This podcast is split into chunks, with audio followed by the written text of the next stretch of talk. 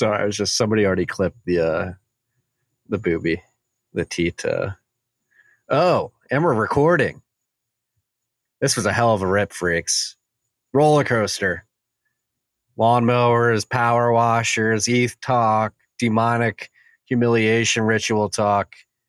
I've got to go mow a lawn.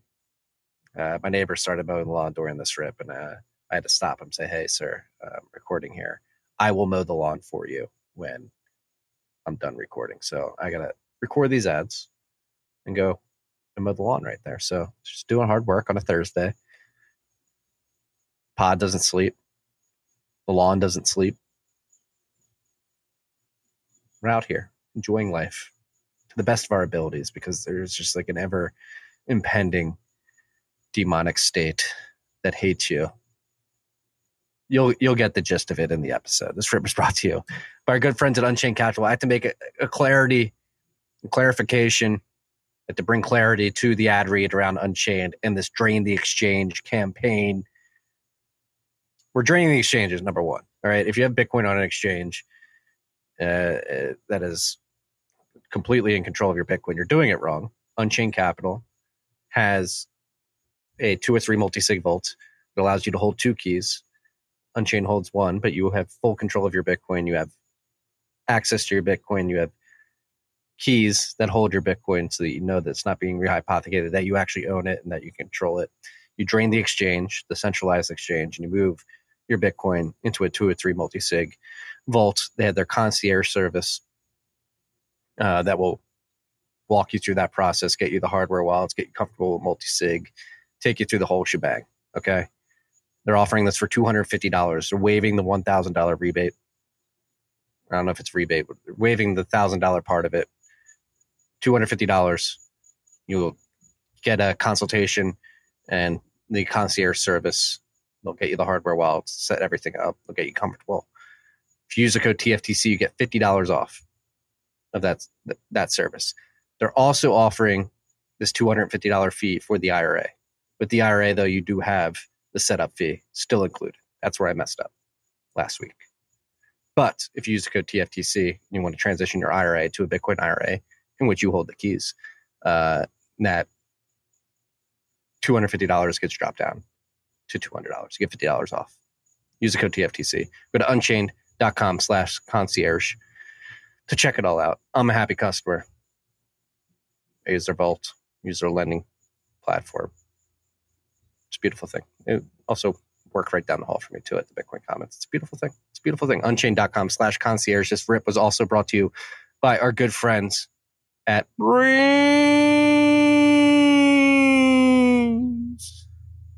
Braiins.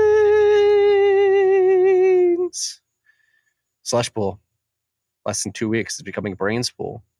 Uh, Brains is here to bring you firmware, a mining pool, insights, books, blogs, swag. If you're a miner, you should be familiar with Braiins and all their products, particularly Braiins OS Plus firmware, which allows you to stack more sats with your ASICs. Okay, if you're running an ASIC that is compatible with Braiins OS Plus firmware and you're not running it, you're leaving sats on the table. It's as simple as that. Okay, make sure that you have an ASIC that is compatible with BOS Plus, that you download it. It's going to make your machine more efficient. It's going to produce more hashes. It's going to extend the lifetime of it. Uh, don't leave sats on the table. Don't be an idiot. It's as simple as that. If you use Braiins and you Braiins OS Plus firmware and you point your hash at soon to be Braiins pool, you're going to get 0% pool fees. Go check out all this at Braiins, B R A I I N S dot com.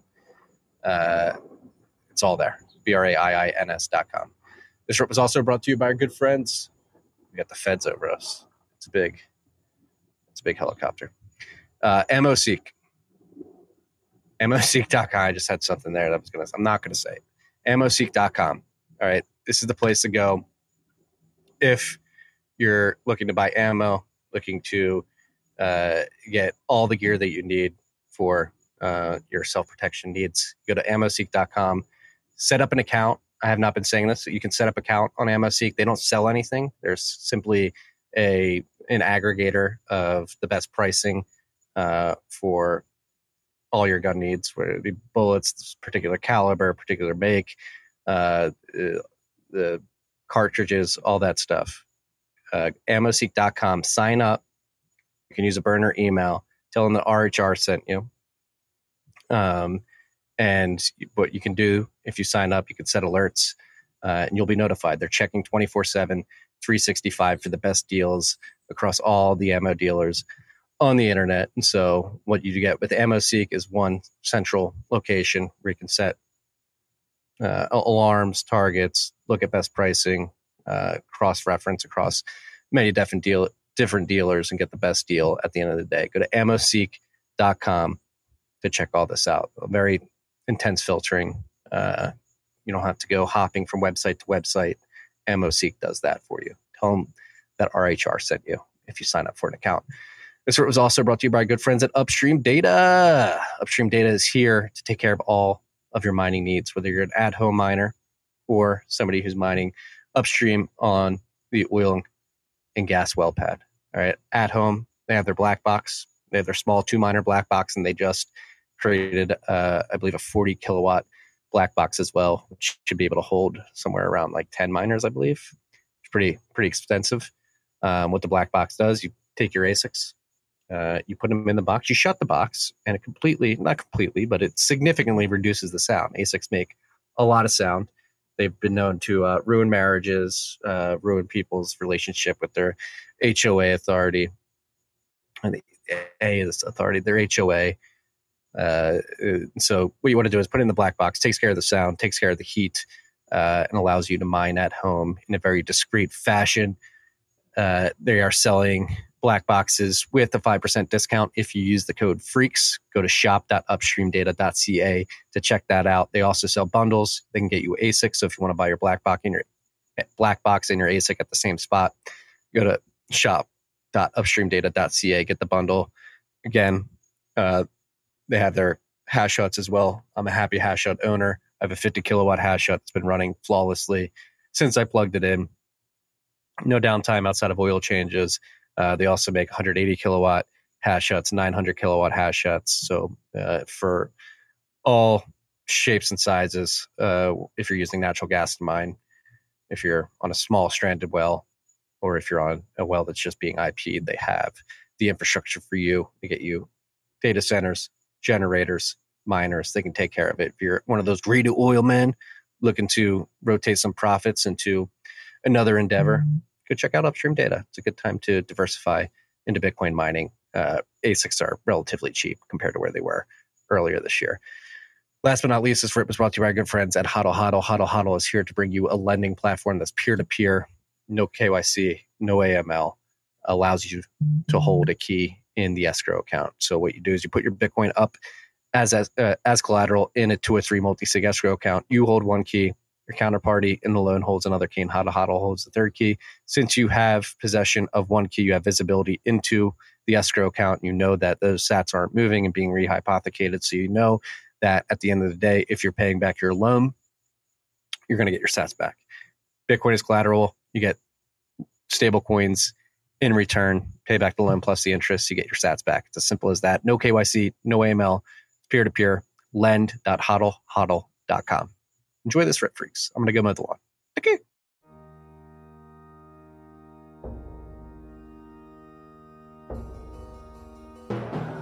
You've had a dynamic where money's become freer than free. If you talk about a Fed just gone nuts, all, all the central banks going nuts. So it's all acting like safe haven. I believe that in a world where central bankers are tripping over themselves to devalue their currency, Bitcoin wins. In the world of fiat currencies, Bitcoin is the victor. I mean, that's part of the bull case for Bitcoin. If you're not paying attention, you probably should be. Probably should be. Probably should be. Take some personal responsibility over your own actions, Marty. Wait, no. Uh, I mean, I'm, I'm not going to dox the, the internal TFTC chat, but you were delayed 15 minutes and we could have caught block 750,000, but a couple of blocks have been produced since then. Oh, I thought I thought you were talking about the neighbor power washing in the background and trying to blame it on me being oh. 15 minutes late. No, that that's he was going to do that whether or not you were on time. but you can't. Uh, actually, only one block's been produced since block seven hundred fifty thousand. Yeah, so we can just pretend that's not the case. Maybe it'll get reorged. Oh, that would be interesting. If you're a miner and you're listening, can you reorg just so that Marty gets the right block number? Yeah, reorg back to block seven hundred fifty thousand, so we go to Clark's dashboard. It's funny you mentioned that. Uh, a lot of reorg talk today. Ari, I, I'm sure did he block you or you blocked? You don't block, so he blocked me like three years ago. What did he say today? Yeah. Uh, he's back on his mining bullshit. Like, Nice. uh, we'll get into it. But I'm like torn. I'm pretty torn about it because honestly, first of all, it's like the most perfect timeline possible that all of this is happening when like the ETH community has has basically forced themselves into this position where they have to move forward with the merge. Um, and like a lot of this shit, like conclusions should have been drawn years ago. A lot of this stuff was really obvious. And now there's just like all this panic and arguments and everything happening in the lead up to it. And it's really beautiful. And I I feel like worst case scenario would be them calling off the proof of stake merge somehow.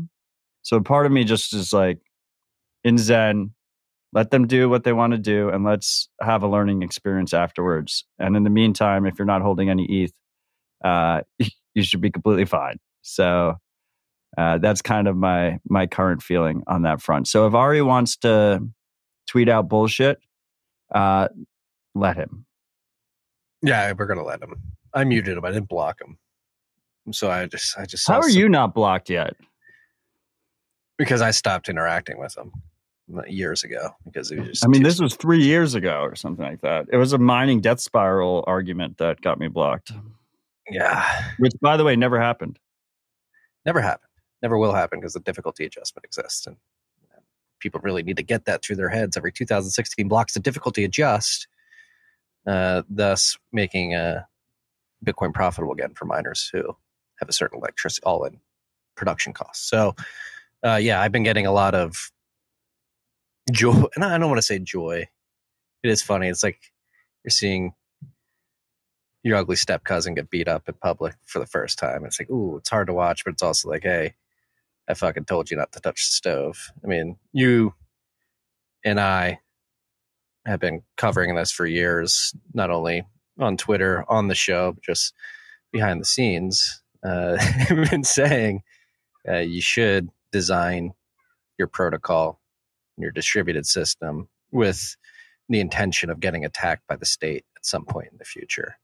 And Ethereum decided that wasn't a, a very important uh, sort of goal to have, and they're finding out extremely hard. Uh, they're, ex- they're learning an extremely hard lesson on the go, and like you said, the timing of it couldn't be more incredible. Like literally less than a month, twenty seven days until they're supposed to merge to proof of stake. After which point, many large regulated validators will be put in a precarious situation. Do they go along? OFAC, if OFAC waited six weeks to do the sanction on Tornado Cash, none of this discussion would even be happening.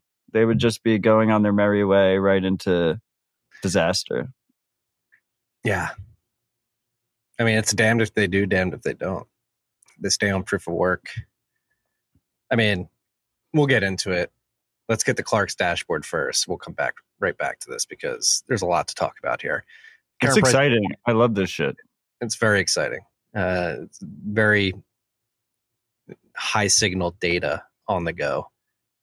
A lot, a lot of good case studies being built out right now. Price of Bitcoin has been in a bit of a lull, hovering around twenty-two to twenty-four thousand last week. Currently sitting at twenty-three thousand two hundred ninety-five cuck bucks. One cuck buck's going to get you four thousand two hundred ninety-three Sats. Current market capitalization of Bitcoin is 444.4 billion cuck bucks. We are block height 750,001. Again, Matt had to be late, so we missed block 700. And the miners didn't reorg yet. What the fuck? I did not listen. Not not enough of them are listening to the show right now. Uh, we are. Well, we have one. We have. Uh, I don't know how to pick a name. He said he started overclocking his S19 just for us. Well, thank you. I don't know how to pick a name. Uh, really appreciate you putting in the effort. Uh, effort, and maybe just burned out your machine for us a, a little bit. So, thank you for your sacrifice. There are currently 1,967 blocks until the next retarget, which means we had a retarget between the last two shows. Uh, so that happened 33 plus 16 is 49 blocks ago. We had an upwards difficulty adjustment of 0.6%. So relatively flat. Blocks are coming at 9 minutes 53 seconds. We're not going to read uh, the estimated difficulty change for the next epoch because it's too close to the last adjustment, but we'll read it anyway. Uh, estimated to be 14.2% upward adjustment. There are currently 5,270 transactions in Clark's mempool. One sat per byte fees are going through Samourai, sitting at 5,625.1 Bitcoin in unspent capacity, or 131 million dollars on the dot. Uh, so that's where we are. Pretty, uh, pretty boring in the world of Bitcoin. Flat, relatively flat difficulty adjustment. Price hasn't moved much in a couple weeks, but as we mentioned before we jump to the dashboard, there's a lot of incredible lessons being learned uh, on the go, particularly with Ethereum. So, met last week. OFAC, or not OFAC, the Treasury Department sanctioned Tornado Cash. Uh, at, at that point, Infura, Alchemy, USDC, Circle, Coinbase started uh, s- stopping to interact. They stopped with the Tornado Cash BitGo, stopped interacting with the Tornado Cash contract. Uh, the morning after we recorded last week, one of the Tornado Cash developers was arrested in the Netherlands. And uh, over the course of this week, there's been a lot of discussion between those in the Ethereum community uh, what is going to happen once we go to proof of stake in the next 27 days, 27 days from now. And you have these large regulated validators, which Matt has basically explained many times throughout the years Coinbase, Binance, uh, Lido Finance, all these exchanges and centralized third parties. They're going to be the largest validators and stakers on the proof of stake consensus chain.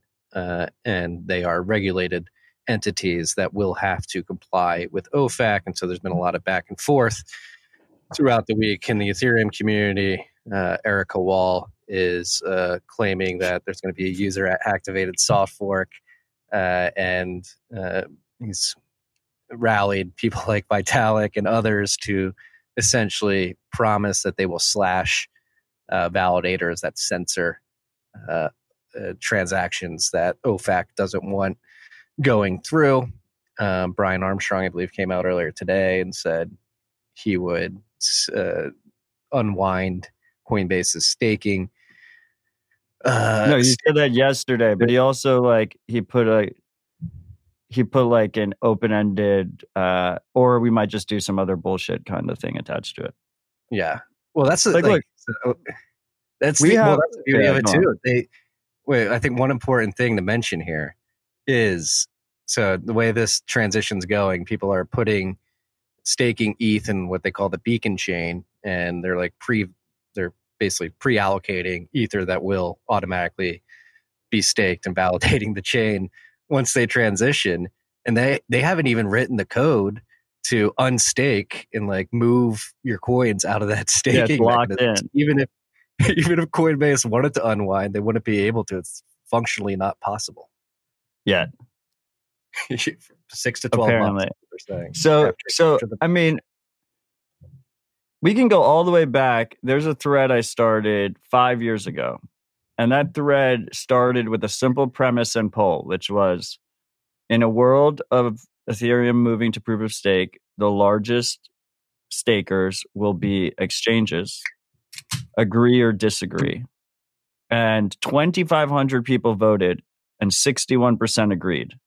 So it's not like we are, we can see the future or something. There was a lot of people that could tell that this was the end result five years ago. But meanwhile, they put it, they put their own gun to their head in this setup for this merge. And then they, a lot of them, a lot of the influencers seem to have not considered this as a possibility until like eight days ago. like, what the fuck? Like, it just makes you like, I just, I, part of me, I remember like, I part of me, I was just like, maybe we don't even talk about it. Let them just move to proof of stake. It'll be a great learning experience. But we talked about it nonstop and they still didn't fucking pay attention. So, you know, now it's time to, you made your bed. Now it's time to sleep in it. Yeah, it turns out that maybe being able to run your own full node and validate transactions in the comfort of your own house may not just be a mountain man fantasy, but something that is integral to sufficient distribution in these distributed protocols. So, I mean, yeah, it's and it's hilarious. I mean, the the Ethereum cognoscenti, the influencer world there, whatever you want to call them, they've been bashing Bitcoin maxis for calling everything a shitcoin and calling it a scam for years on end. And I think we're eh, who knows what will happen come next month when they try to move to proof of stake or what will happen in the coming months, coming years. But it It'll seems amazing.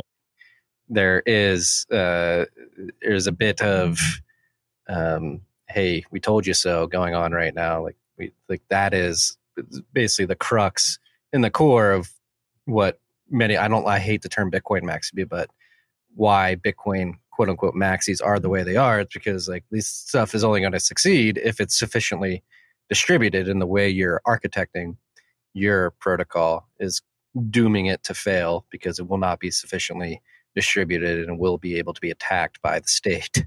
And You the can- first, yeah.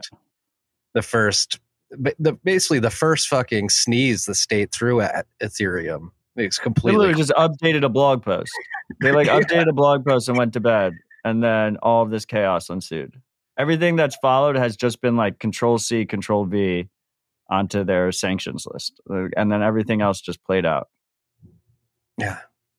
And then the other thing is, you know, first of all, um, to to just add on to what Marty said, I mean, look, you need proper foundations for these things. If we're trying to build systems that are going to last generations, that are going to outlive all of us, they need a strong foundation. And you can't build distributed censorship resistant networks or tools on top of something that is not distributed or censorship resistant.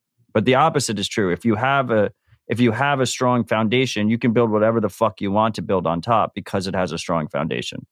These are basic fundamentals of these systems, um, and we're we're watching that play out in real time. Just years and years of poor planning and poor priorities have resulted in this current situation, and I don't even in like the first of all they've alienated anyone who wants to mine on ethereum for years. So that whole industry like the ethereum mining industry is an absolute joke in comparison to bitcoin. So even if like somehow they changed all their code and they were like we're going to move back to proof of work they're they're behind by years absolute years and and they're behind in a situation where it's really important to get past that first ASIC hurdle where like ASIC manufacturing is is very centralized, control of ASICs is centralized, mining is centralized. Like it takes some time to get through there. And fortunately, Bitcoin was able to do that in a time where we were basically like in a honeymoon phase with these systems where like they weren't really getting outwardly attacked too much. Um, so they've they missed that opportunity completely. Um, they probably can't back out of the proof of stake thing um, they are proving in real time one of the key differences between proof of stake and proof of work is that there's no objective truth. So they have all these slashing mechanisms and stuff where they're like, oh, well, like if a majority is censoring, uh, the majority are regulated exchanges and Lido, which is a regulated corp, uh, you know, we'll just slash them. Well, the reverse is true too. You know, if if if a if a small group of influential people can choose what's true and what's not true on your chain, then that's censorship in itself. So they're just in this massive catch twenty two, and as it plays out, people will learn. This has always been the optimistic thesis, right? It's like as people get burned, they will learn. These systems will be get more robust. People will improve their own individual understanding and interaction with these protocols, and we will move towards a better better situation. Yeah. Yeah. The whole uh, movement this week to threaten to slash all the largest validators is really interesting to see because those validators are holding ether for hundreds of thousands who knows how many people tens of thousands hundreds of thousands of people so they're actively talking about disenfranchising like joe schmo and completely wiping out the value that he's put into that token because they don't like that these validators have to play by the rules and they're just playing within the the system that Ethereum has erected, uh, which is inherently centralized. And we brought up Ari Paul earlier, and, and again, comparing proof of stake to proof of work, it's incited this debate on Twitter today, particularly this morning, where people are like, well, Bitcoin isn't really immune to this either. Like miners, uh, are so like what Ari's trying to claim is that miners are actively censoring OFAC addresses, which is just blatantly false. I think uh, Laurent from the Samourai T, Samourai team, uh, or uh, surfaced at least two transactions where Bitcoin left an OFAC blacklisted address and was successfully included in blocks. So that's happened at least twice in Bitcoin's history. And then the nature of mining, that's where it gets very interesting because right now, obviously, we use large mining pools distributed throughout the world.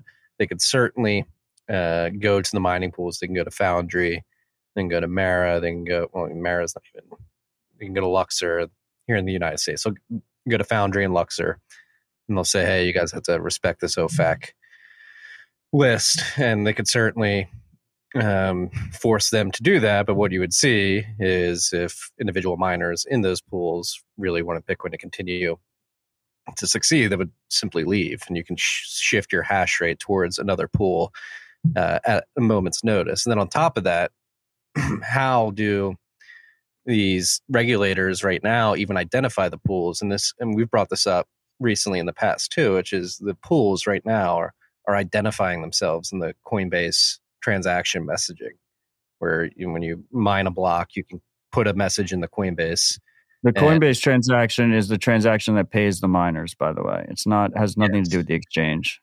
No. So yeah, when you mine a block, uh, the way the the subsidy is and the reward is the, excuse me, the subsidy and the transaction fees, which make up the reward, are released to the miner. It's released from the Coinbase transaction. And so you mine a block, and that Coinbase transaction is released 100 blocks later. So if you mine a block, you don't get the Bitcoin right away. You have to wait 100 blocks. But anyway, you Important can also piece. you can also put a message in this Coinbase.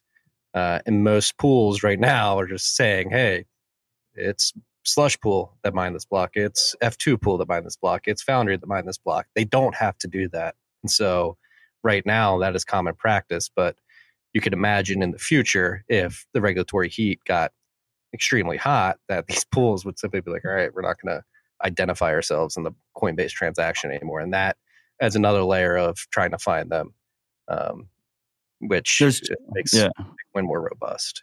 There's two additional elements there just that are addendums to what you said. Uh, the first is uh, you mentioned uh, that you're able to leave a mining pool if uh, the operator is doing something uh, that you don't approve of, such as censoring a transaction. You can do that instantly. My basic understanding of how Ethereum is set up proof of stake is it takes a while to de-delegate from a staker. So like this the the people that are using these big stake pools or whatever the fuck you want to call them, they can't leave very easily. Um, they can't switch very easily. And then the second thing is, even without people switching from those mining pools, Bitcoin is set up in such a way that other miners that are outside of those pools can include those transactions in a block. And by doing so, they're more likely to get higher fees because those, if those transactions aren't getting included by the largest mining pools, um, then then the, that transactor is more inclined to pay a higher fee, and then those those smaller miners will pick it up. So, in order to do a proper protocol level kind of censorship attack on Bitcoin, which is still theoretically possible, hundred percent, uh, hundred percent theoretically, uh, is is you would need an overwhelming large amount of miners to be on board with it. And then you would need them to actively basically reorg any blocks from miners that they disagree with, which would hurt their bottom line significantly. So there's this strong profit incentive set up so that it's really expensive and really difficult to do protocol level censorship on Bitcoin. Yeah, the probabilistic nature with how a hash that allows you to add a block to the ledger is found makes it extremely uncertain if you're going to levy this attack that you'll be successful number one and then number two how much will it cost to continue the attack?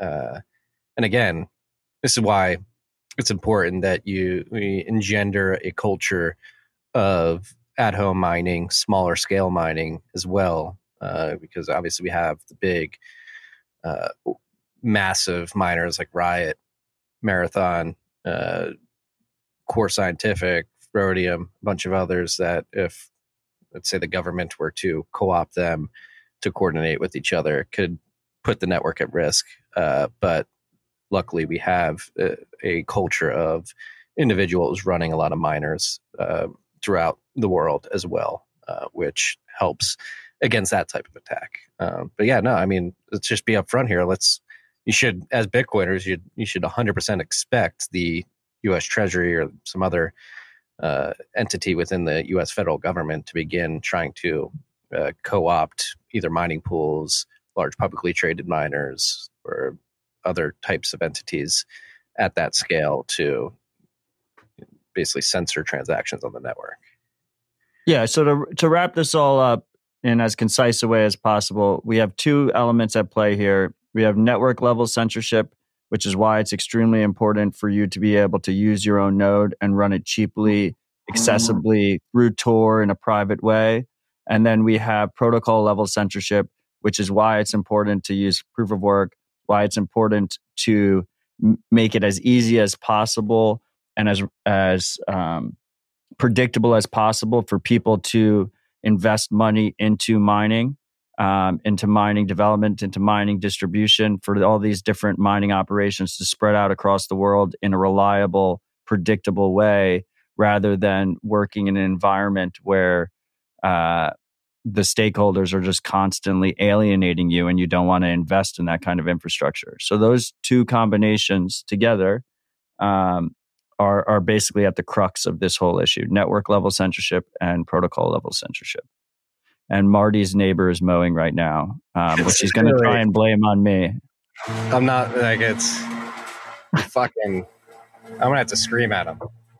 Uh, Just ask him if he can wait like 40 minutes. I'll tell him. I'll ask him. I'll tell him I'll mow the lawn, uh, and like I'll mow the lawn after this.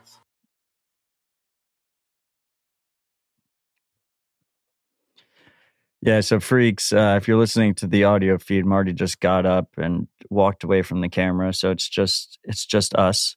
Um, today, right before we went live, uh, we, me and a few other people, we've been working for a lot of months now, and we got this we got this new campaign up that we're very excited about uh, for Hodlnaut. Um, if you're not aware, Hodlnaut has been fighting uh, two court cases uh, for years now against um, someone who claims to be Satoshi. Um, and these are defamation lawsuits uh, because Hodlnaut uh, made claims against that. Um, so he's caught up in, he's a very humble dude. He doesn't like to talk about it. Uh, we basically had to like push it out of him uh, when I saw him last time because he didn't want to ask for help. Um, but him and his family are seeing massive legal bills before the court case even happens. Um, so we're calling on Bitcoin companies and Bitcoiners around the world to support. Uh, we've set it up through OpenSats. So if you are American, you can get a tax deduction on it. Uh, if you don't want a tax deduction, if you just uncheck the tax deduction bubble, you can donate completely anonymously using Bitcoin without providing uh, your email or your name. Obviously, we need the email there if you want a tax deduction receipt. Um, and I'm proud to say it's being run. Uh, OpenSats is is the one handling the donations.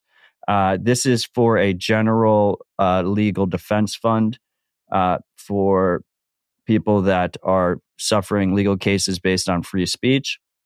Hodlnaut will be one of the recipients, but other people afterwards will be able to apply for grants from this as well. Um, and Marty and Carr, among others, will be joining me for a 12 hour telethon uh, during BitBlock Boom in Austin. So I do want to thank uh, Gary for being uh, very, very supportive of this initiative and uh, working with us on this. So if you go to defendingbtc.com, um, you can donate to support this cause. And I hope you all join us um, for the telethon, which will be broadcast on will be broadcast next Friday live uh, from Austin. Awesome. Well, I just added uh, some lawn mowing to my day. How'd it go with your neighbor? Went great. I just have to mow the lawn when we're done. Awesome. It's Proof you know of work. He comes down Thursday afternoons and then just decides to mow the lawn. We got terrible timing here, but Maybe he just maybe he's a freak and he listens and he knew if he kept doing it, you'd mow his lawn. Maybe I just need to be a better neighbor and just go in his garage and mow the lawn before he gets down here. Maybe he's a maybe he's an ETH guy and he heard us shitting on ETH while he was watching RHR and he's like, "Fuck this guy," and walked outside with his lawnmower and just started. Yeah, it's, it's like a proverbial slashing down there. Slashing grass. slashing grass. Uh, so that should be fun. No, uh, very excited. Or I don't think excited's the right word. I'm, I don't feel Yeah, good. it's the wrong word. Raise money for huddle, Hodlnaut, but should be a, a good time next Friday in Austin. Going to be a great week in Austin. Uh, all week, uh, a lot going on. Uh, Bit Block Boom. Another live episode. Do we decide? Do we do business on air? Are we doing like an RHR on Thursday and then one on Saturday? Are we doing extra content, or is it too? Are we too busy? Uh, we could do that. Maybe a short one on Thursday.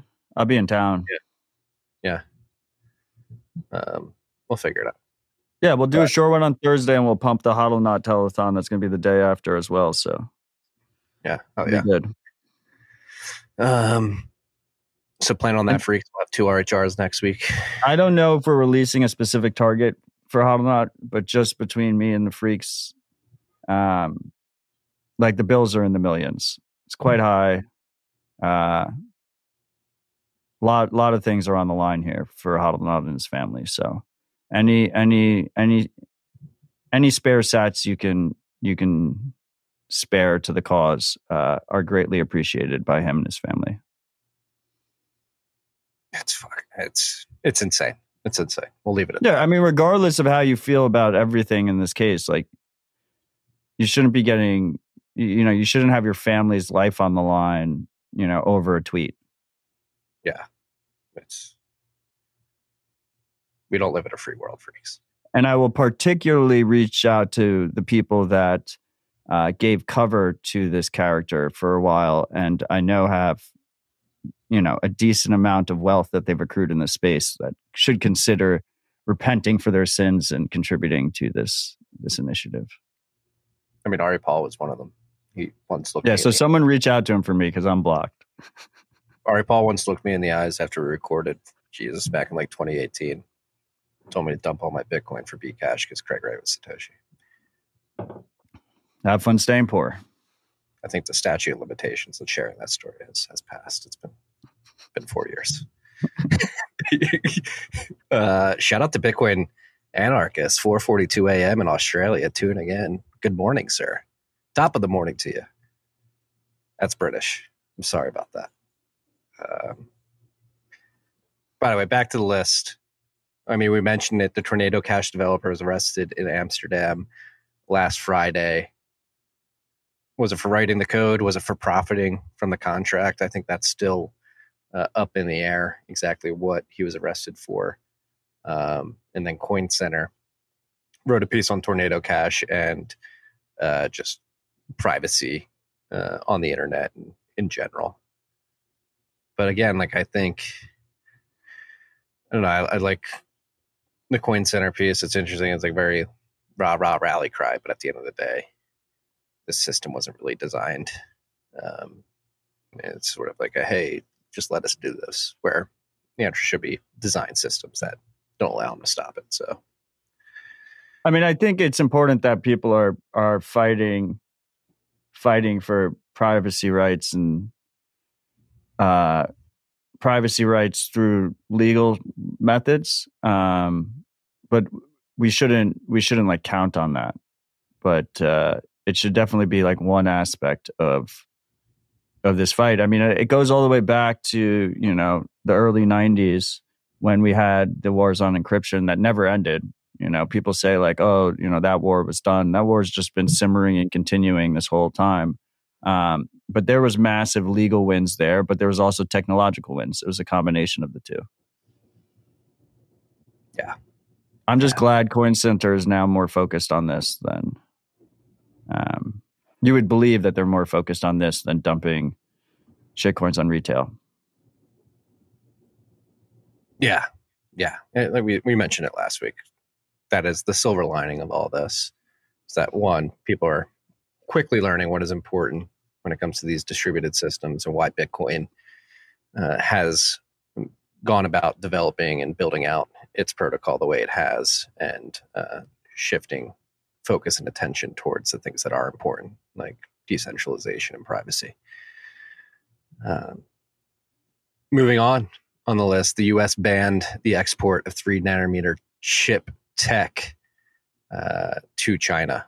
I mean, China wasn't mentioned specifically, but this seems like uh, who else would it be for? yeah, exactly. Um, so this was announced last Friday. The U.S. Commerce Department, Bureau of Industry and Security uh, the rule will ban the export of two ultra wide bandgap semiconductor materials, as well as some types of electronic computer aided designs, ECAD technology, and pressure gain combustion technology. Um, I mean, this is the how. First of all, how good? Uh, car scroll up for a second. How good is the subtitle? Not mention China. Obvious target China. Even if country hasn't uh, hasn't designed advanced chips. No, I mean, I mean, this has been one of the biggest knocks on sort of America shifting all its manufacturing, particularly a lot of its computer technology to China.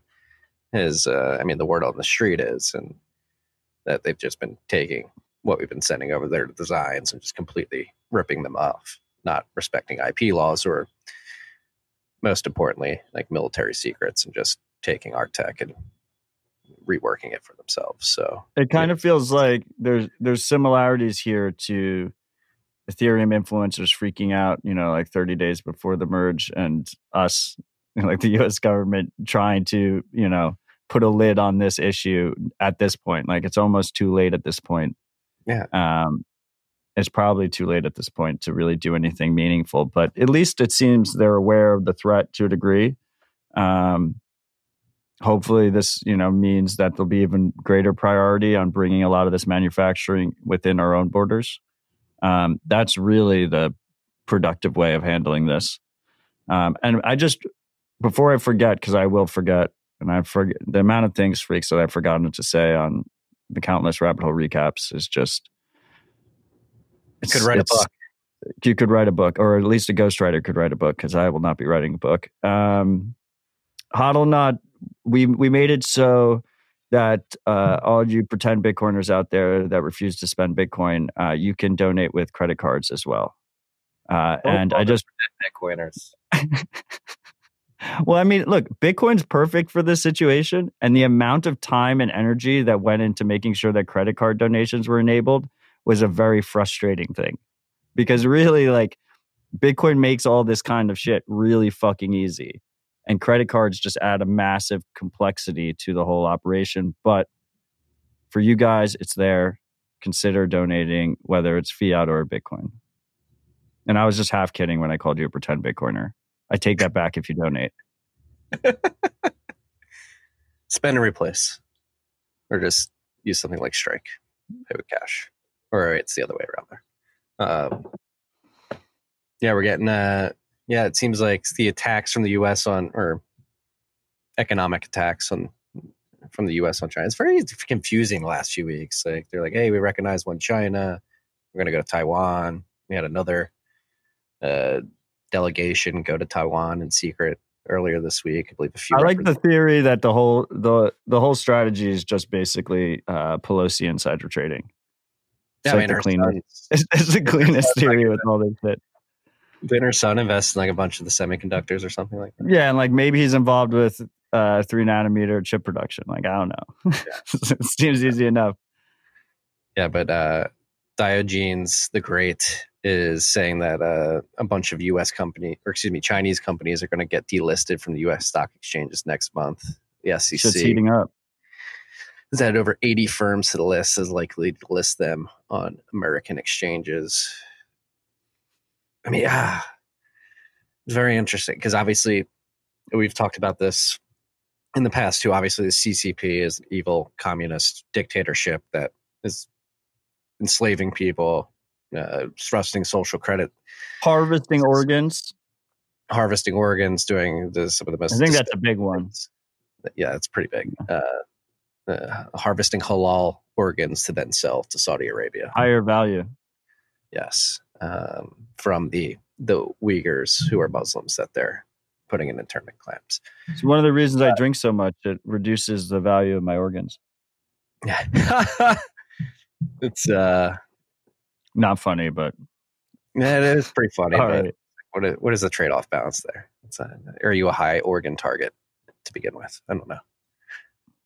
Regardless, though, like, Everyone everyone debates whether or not you put organ donor on your on your card, but like the state tells me I'm not allowed to donate mine.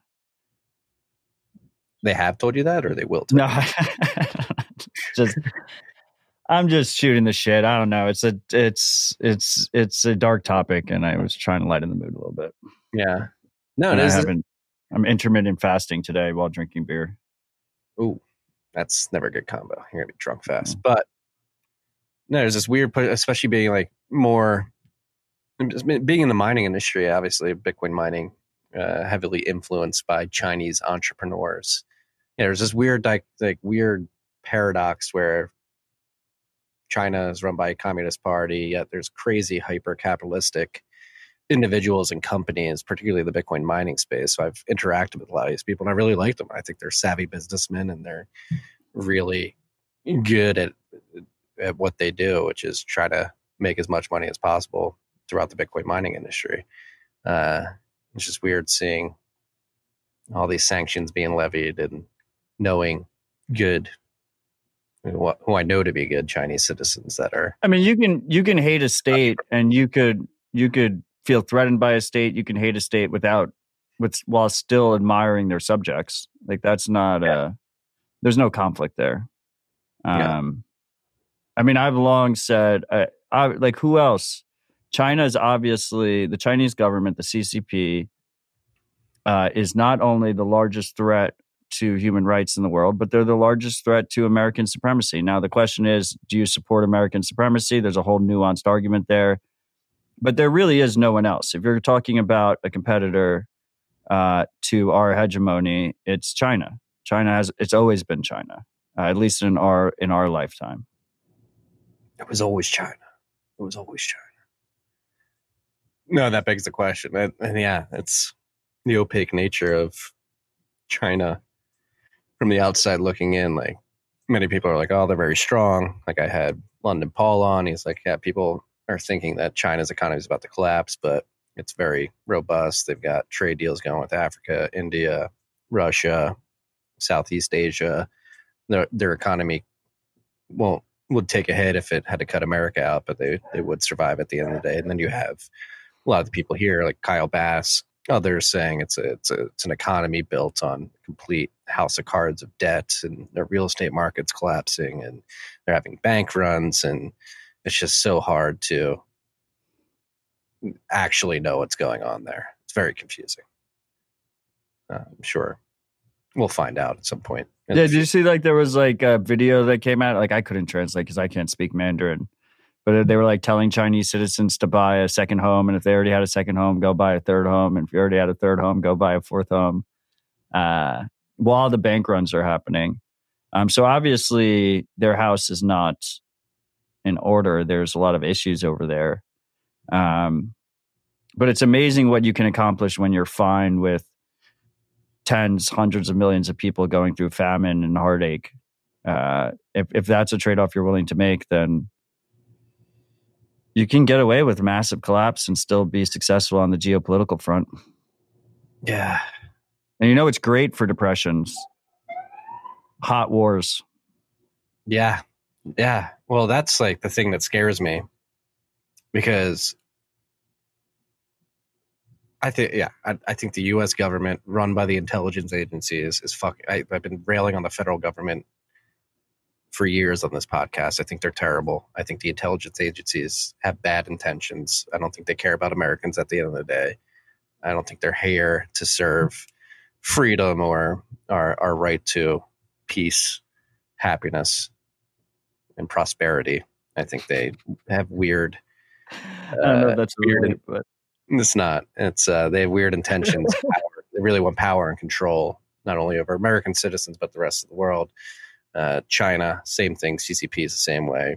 European Union, Russia, all the people in charge in all these places are power hungry sociopaths. But like you said, if the Evergrande situation in China, their bank runs and their real estate crisis, uh, energy, food crisis, many people are talking about over there is real.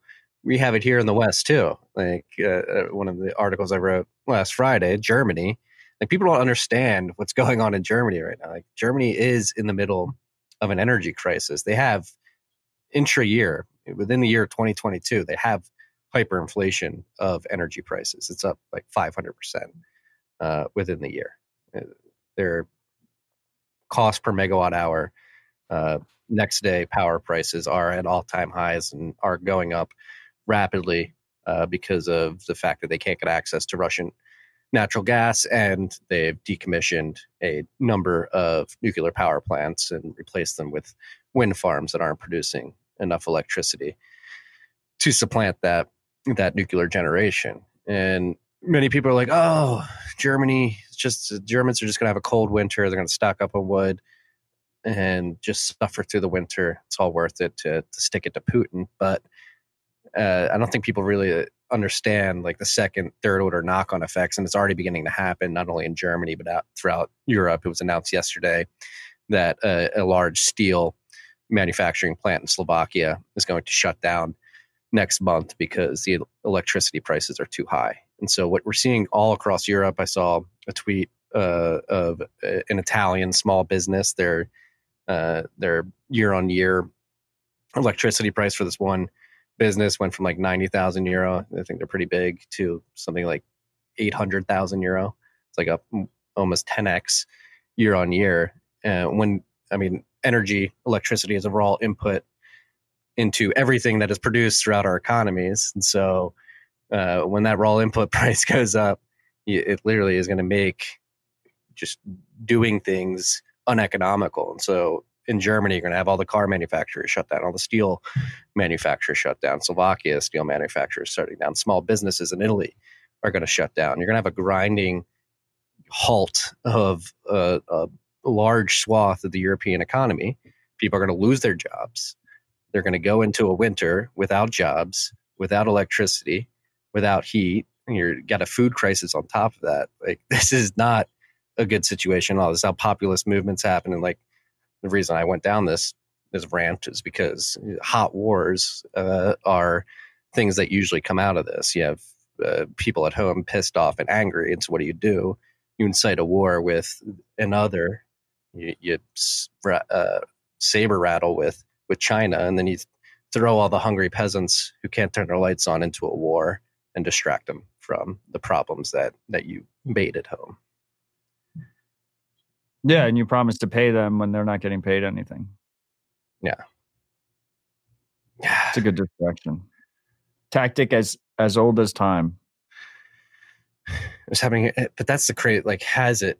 I mean, when you think about the gravity of it happening all across the world, maybe who knows? Maybe like Africa is somewhat immune to this, but obviously they're uh, an Because they're just they've been fucked for yeah. centuries, so they're like already they're starting in a bear market. So Yeah, but when you think like it's happening here in the United States, we're, like we're- we're in a lull. Oil prices have come down uh, over the last. I think months, no but- one's immune to the effects here. Like everyone's going to get hit hit pretty hard. Um, Yeah. And this is why it's important for individuals and local communities to make themselves as robust to these kind of chaotic situations as possible because ultimately that makes us all more robust um, but it starts with the level of of greed and selfishness of of of making sure your house is in order taking it from there Exactly. It's, I mean, some people call it greed, but self-interest is probably. Uh, a I more like the word greed. You like greed? there should be there Greed should be no good. We need Yeah, uh, greed is wait, we need cash is uh, king and greed is good we need a, a Wall Street meme of just replace Michael Douglas's face with with Matt's face with the mic. Greed is good.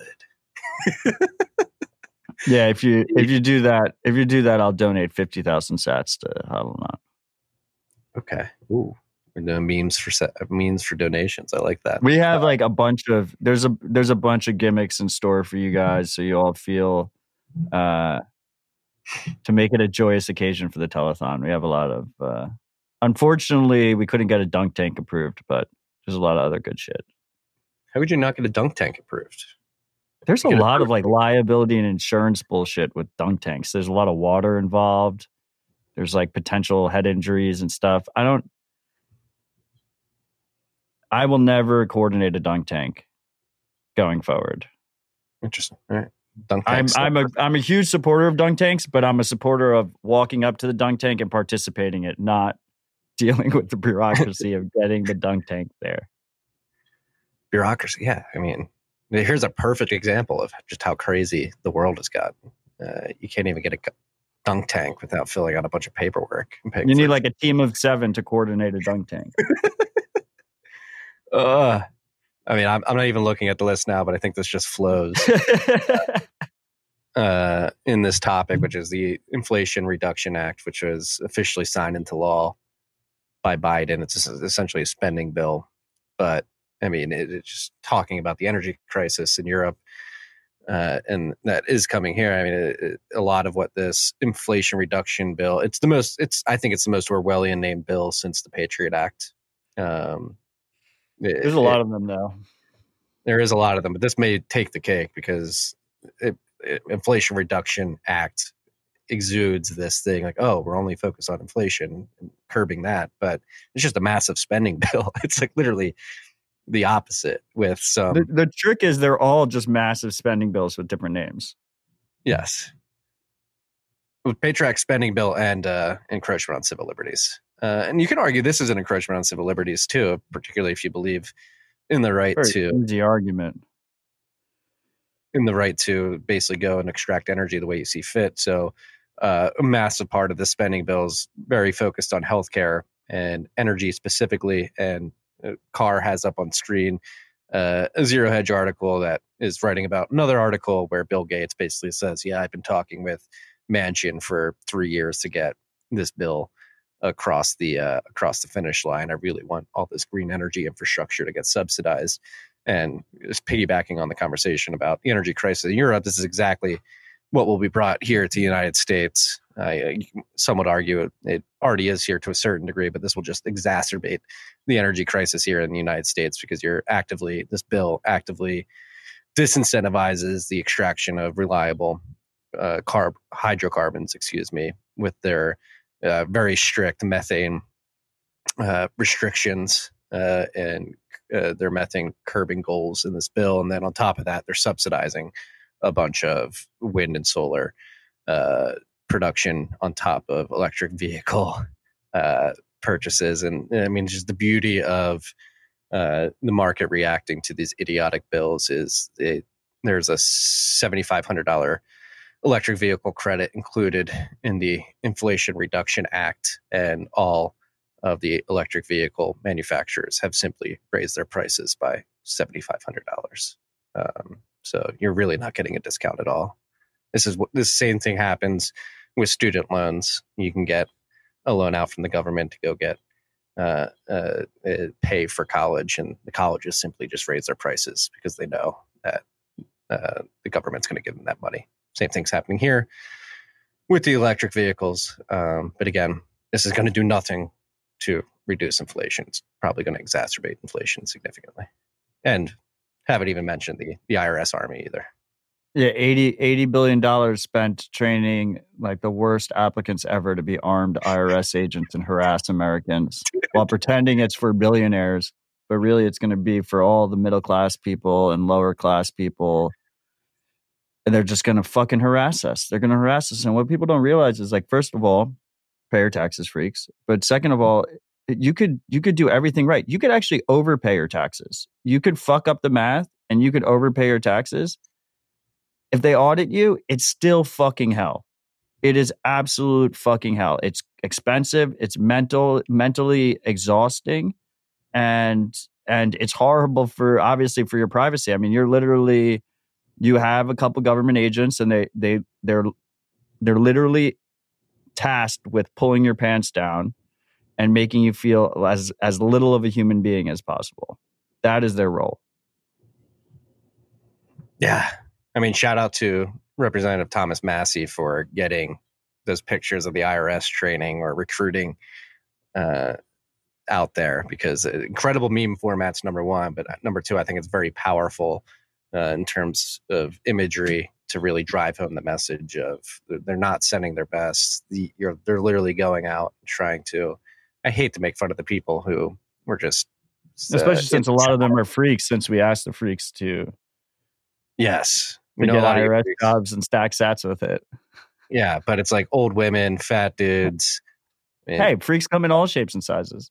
They do, they do. But this is well, you cropped out the guy in the wheelchair. I didn't. I noticed that. I didn't. I didn't crop out anything. One uh, of the freaks called you out, and it's like, "Is Marty? Why'd you crop him out?" And posted the full photo. well, the photo, the photo uh, of like um, dude in the wheelchair, like pointing a gun uh, at the dude's back, and everybody's smiling behind him. It's like this is insane. They're literally getting joy out of. Uh, so this is this is a theme you see in a lot of failed states, which is this idea is you you push the majority of people into poverty, right? You push as many people into poverty, and you you create like this. The, I mean, you don't create it like for whatever you your policies push the people into poverty. Chaos is ensuing as a result of poor policy decisions and bad foundation. And then as a result, you have a lot of desperate people, and then you can pay them fucking pennies to turn on their to turn on their their their fellow American or their fellow subject wherever they live. Um, I'm not even going to call us citizens because at this point we're just subjects. Um, like that's that's what it comes down to. You make people desperate, and then you pay them. Your you pay them money that you've stolen from from your subjects and to turn on the rest of them. That's very insidious.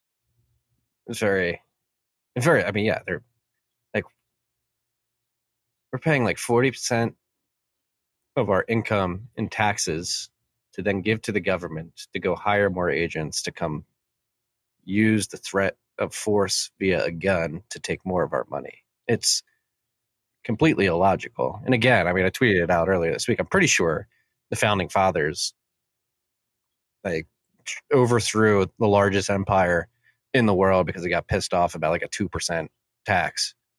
And here we are sitting in 2022 and we're just standing by as the federal government issues 80 billion dollars to hire 87,000 more tax collectors. I think it brings the total to around like 170,000 tax collectors.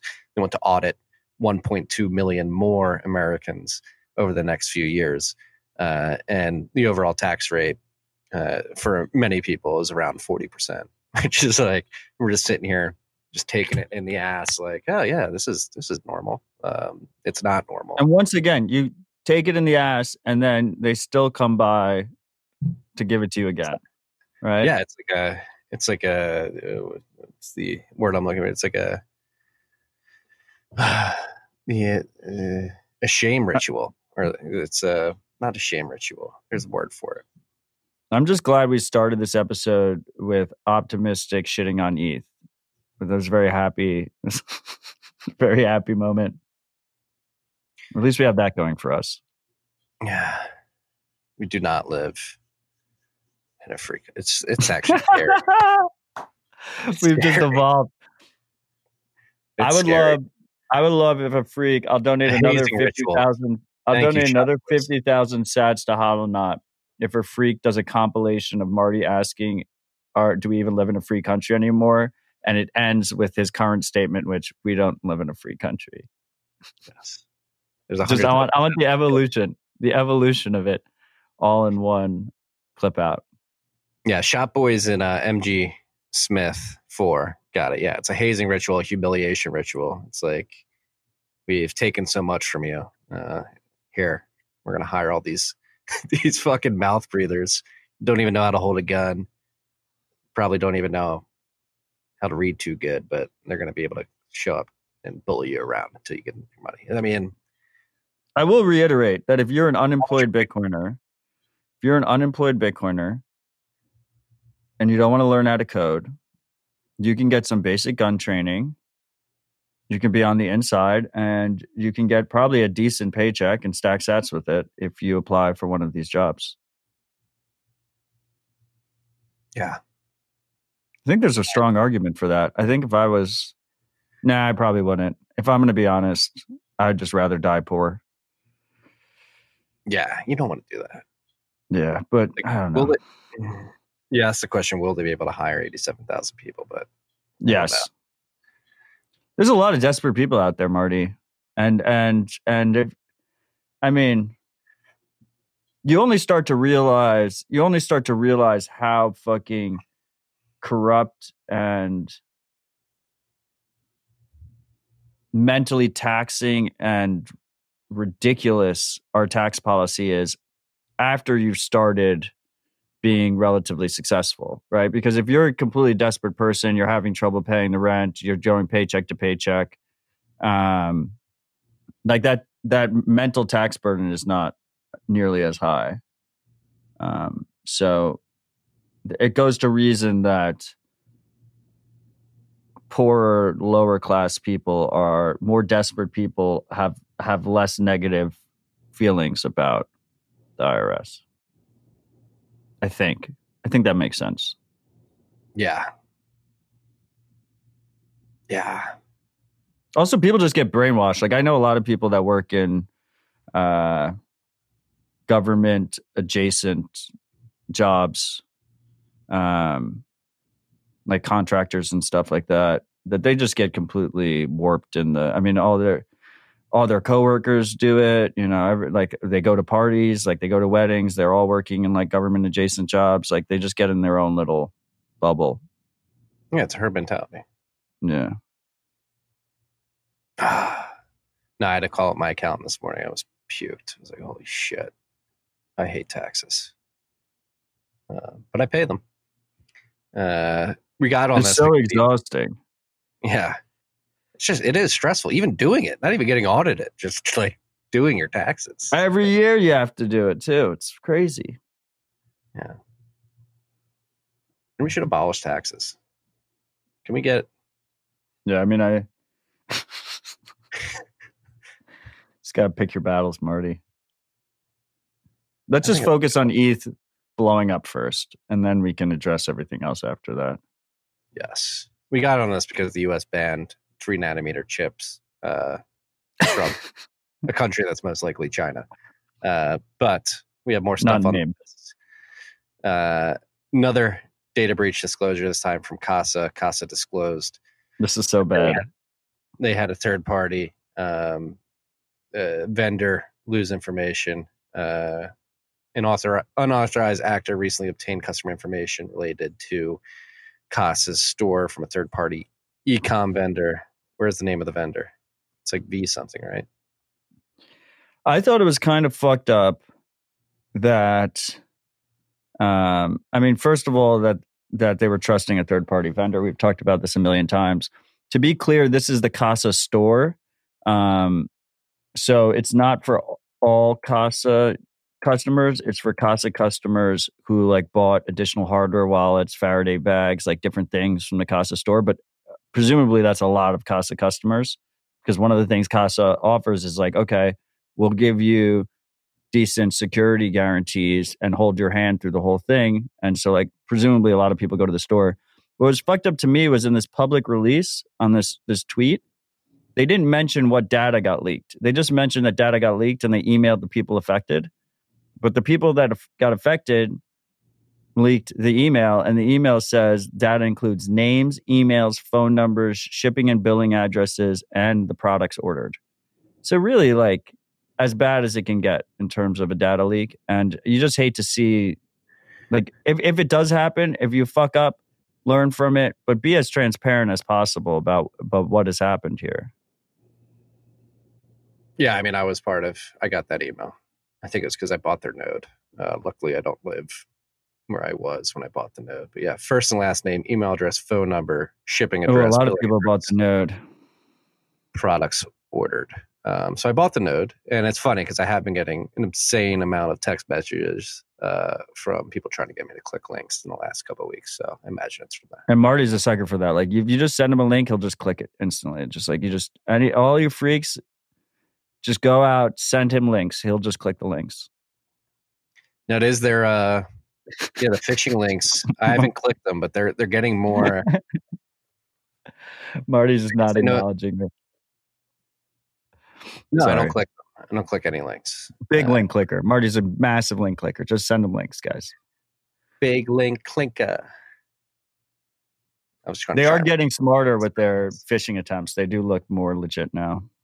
Yeah, they know your bank. They know your bank. They're like, oh, you need to click this link to figure. I'm like, wait a second, this isn't the number this usually come from. And then yeah, there was there was a Bitcoin related text the other day. They thought I was using some exchange I've never used. And they were like, you got to click to sign in. Um, and I imagine they're just trying to get access to your phone um, in some way or another. So yeah, beware. I was affected by that. Sucks I feel like every week we have another one, man.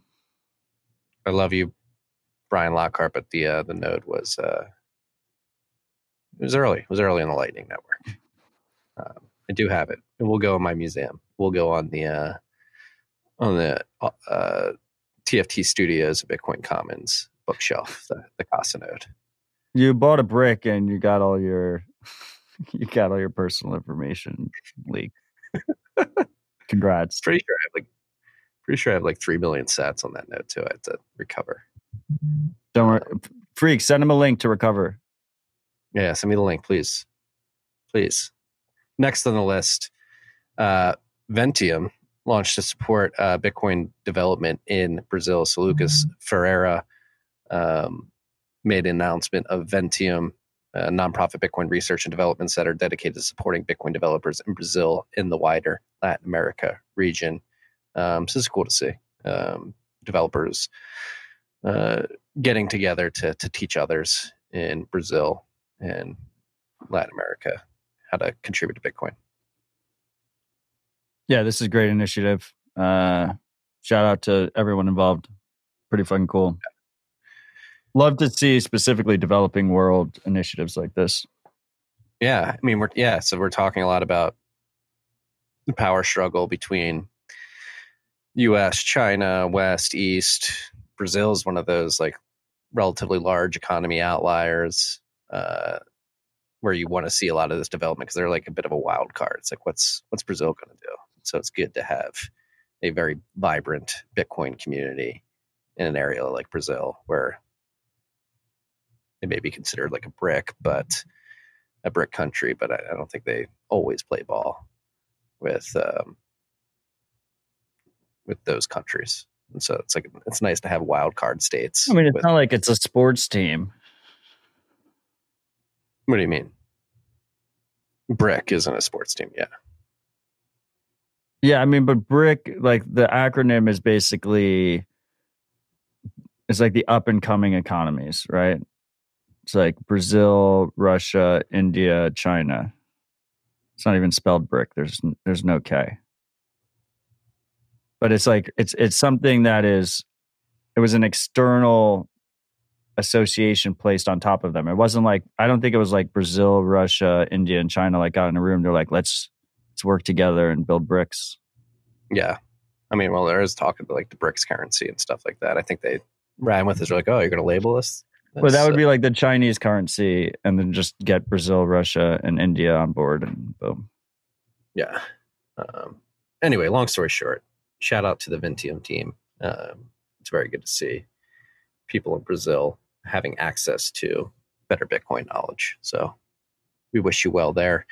This was interesting news this week out of the mining industry. Bitmain and Antpool are launching a new miner loan program with loans as low as 6%, I believe, which completely undercut 6.6%. The low end loans, 6.6%, uh, and the high end at 8.8% uh, for, I believe, probably for their larger buyers. But when you look and presumably, at, uh, they have a key aspect here where it's like Antpool is spying on you and providing that data to to justify the loan. So you're like giving up your hashing pri- privacy, yeah, for the lower loan rate.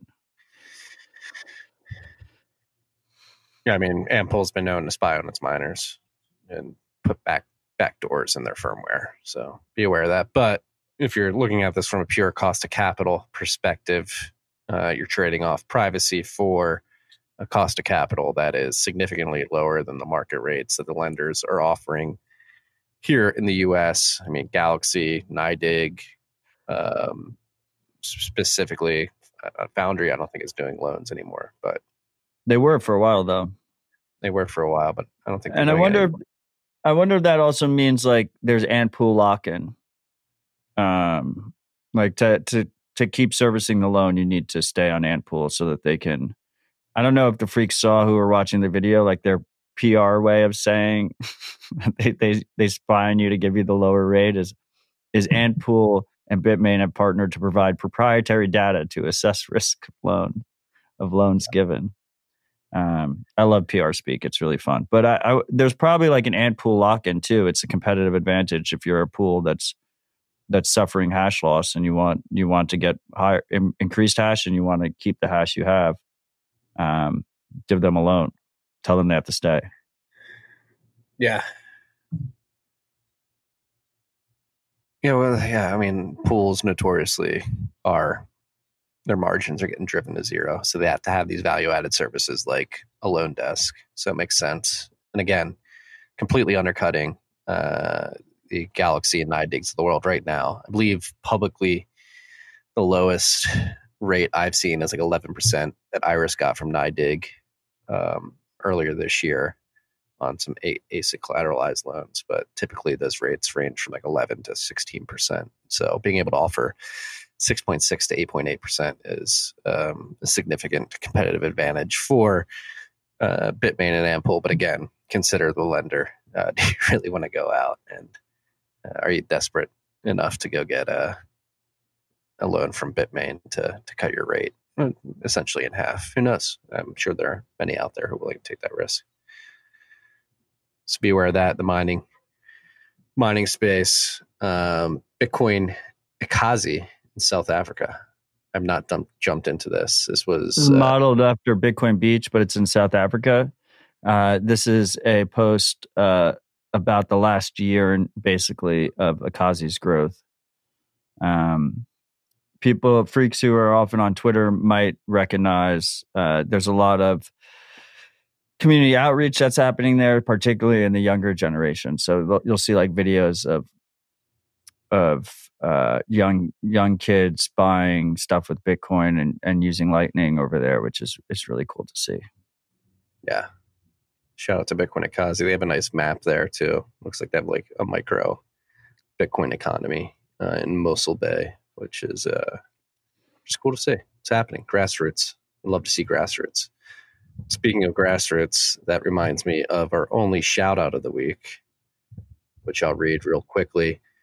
Uh, I'm looking to start a Bitcoin meetup in Greenwich, Connecticut, Matt's favorite down to earth place.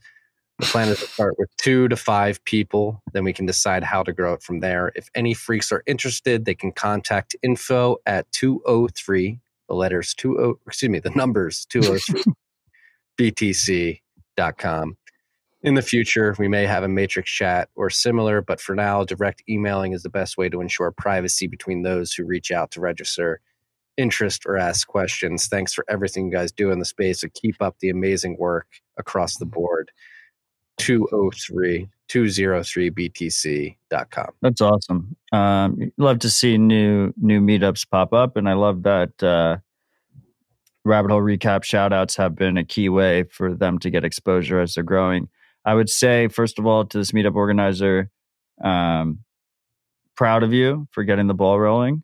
I appreciate the support uh, for Rabbit Hole Recap with with the shout out. And then the third thing is you mentioned a matrix chat, you mentioned email. Um, we do have a matrix chat for Nash Bitcoiners, but what I've noticed is, you know, consider creating a Telegram chat as well. Like it's optional. People don't have to use it if they don't want to use it. Obviously, there are privacy concerns with using Telegram. Um, it is linked to a phone number, so consider what phone number you use. But I've noticed that the Telegram chats for the different meetup groups are are are much more active and, and much more used. Uh, but if you do create a matrix chat, uh, definitely message that to us, and uh, I will ping all my matrix homies and let them know that that chat exists. Good luck to starting the Greenwich, Connecticut Bitcoin meetup. 203btc.com. It's a nice landing page if you want to connect via email. You forgot it in the shout out. Back to the list. We have telcos We're just going to get hundreds of millions of dollars of fines waived. So this uh, is a classic. Uh, Marty was talking about how they really name bills great. Um, so the American Data Privacy and Protection Act, great name, includes a clause that excuses the major tele- telcos of uh, $200 million in fines that were levied against them for location uh, tracking that they weren't disclosing to their customers. So you have an act called the Data Privacy and Protection Act that is absolving them of tracking your location. Yeah, double speak. Definition of double speak. Just portray it to be one thing. It's literally the exact. It is a humiliation. It's a whole. The whole the United States federal government is a humiliation arm of humanity. It's like the demons have taken over the federal government, and they're literally just fucking with people. Like, hey, here's the Inflation Reduction Act that's going to increase inflation. Here's the Data Protect Privacy and Protection Act. Oh, we're just going to absolve people of completely raping your privacy. Here's the Patriot must be, Act. Must be really fun naming this shit though. Like, do you think they're like drinking martinis with like their their pinky yeah, finger out? They're like, oh, we'll call it the American Data Privacy and Protection Act here's the CARES Act. We're going to uh, reduce your health care. Oh, actually, your health care costs are going to go up significantly. we care about you. We care. It's the CARES Act. We care about you. Duh. It's in the name of the bill. What are you, not a patriot? It's, I mean, Ah, mean, I'm just gonna I'm gonna get old and crazy, crazier. You're already getting there, Marty. It's so frustrating. It's like, am, I taking crazy pills? Like, uh, like how do we put up with this anymore? I'm not. Uh, stack sats, stay humble. Stack sats, starve the beast.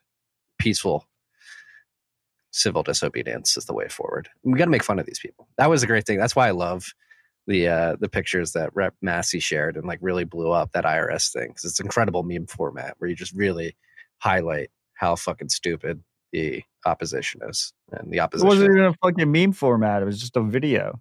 I know, but no, you, you released three pictures, but it's like and they all have like terrible trigger, uh, trigger stances. The dude in the wheelchair is just smiling as he pointing a gun at somebody with his back turned to him.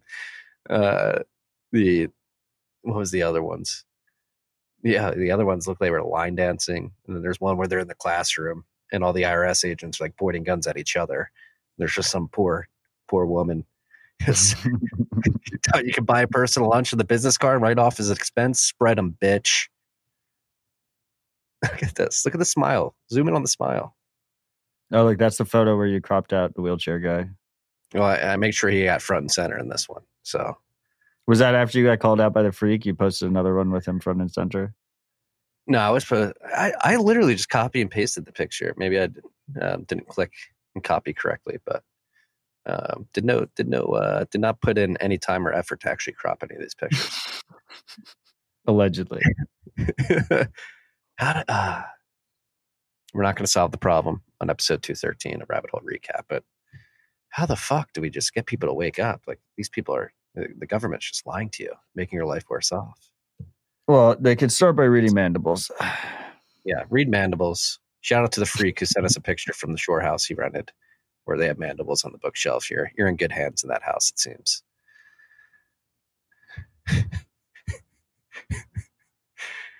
Wheelchair guy will totally shoot first before uh before chasing and tackling. Yeah, it's probably he's not going to be running after anybody, that's for sure. But the yeah, it, it does feel like they're just in some huge, massive humiliation game where there is like some demonic forces like we've taken over the world and we're just going to make these people we're just going to drive them crazy make sure your backs and boosted freaks okay um moving on because i know matt's getting a little anxious with uh with the demon talk uh Well, this is- someone if someone cuts cuts a clip of Marty saying what he just said out of context, fifty thousand sats to Hodlnaut. Okay. That's 150,000 sat bounty in memes right here. Uh, this is like, how does this happen? I mean, iOS uh, VPN support leaks data, not all the data that uh, you think is going through a VPN on your iPhone has been going Yeah, through. this is horrible. He disclosed it years ago. yeah, and Apple allegedly, just like Apple's known for years. Yeah. This is fucked up. This is, I mean, a massive. We we've we talked about this many. We've talked about the concept many times, which is the worst situation you could be from a privacy perspective is not being aware of privacy leaks and thinking you're protected. Which is why the responsible way to start every data privacy discussion, including in Bitcoin land, is to talk about the trade offs and make people aware of the risks in the first place. And in this case, um, people thought they were using a VPN to protect their internet activity from their internet service provider, whether that's a mobile phone provider or, uh, you know, like a landline, ISP, cable, whatever, FiOS.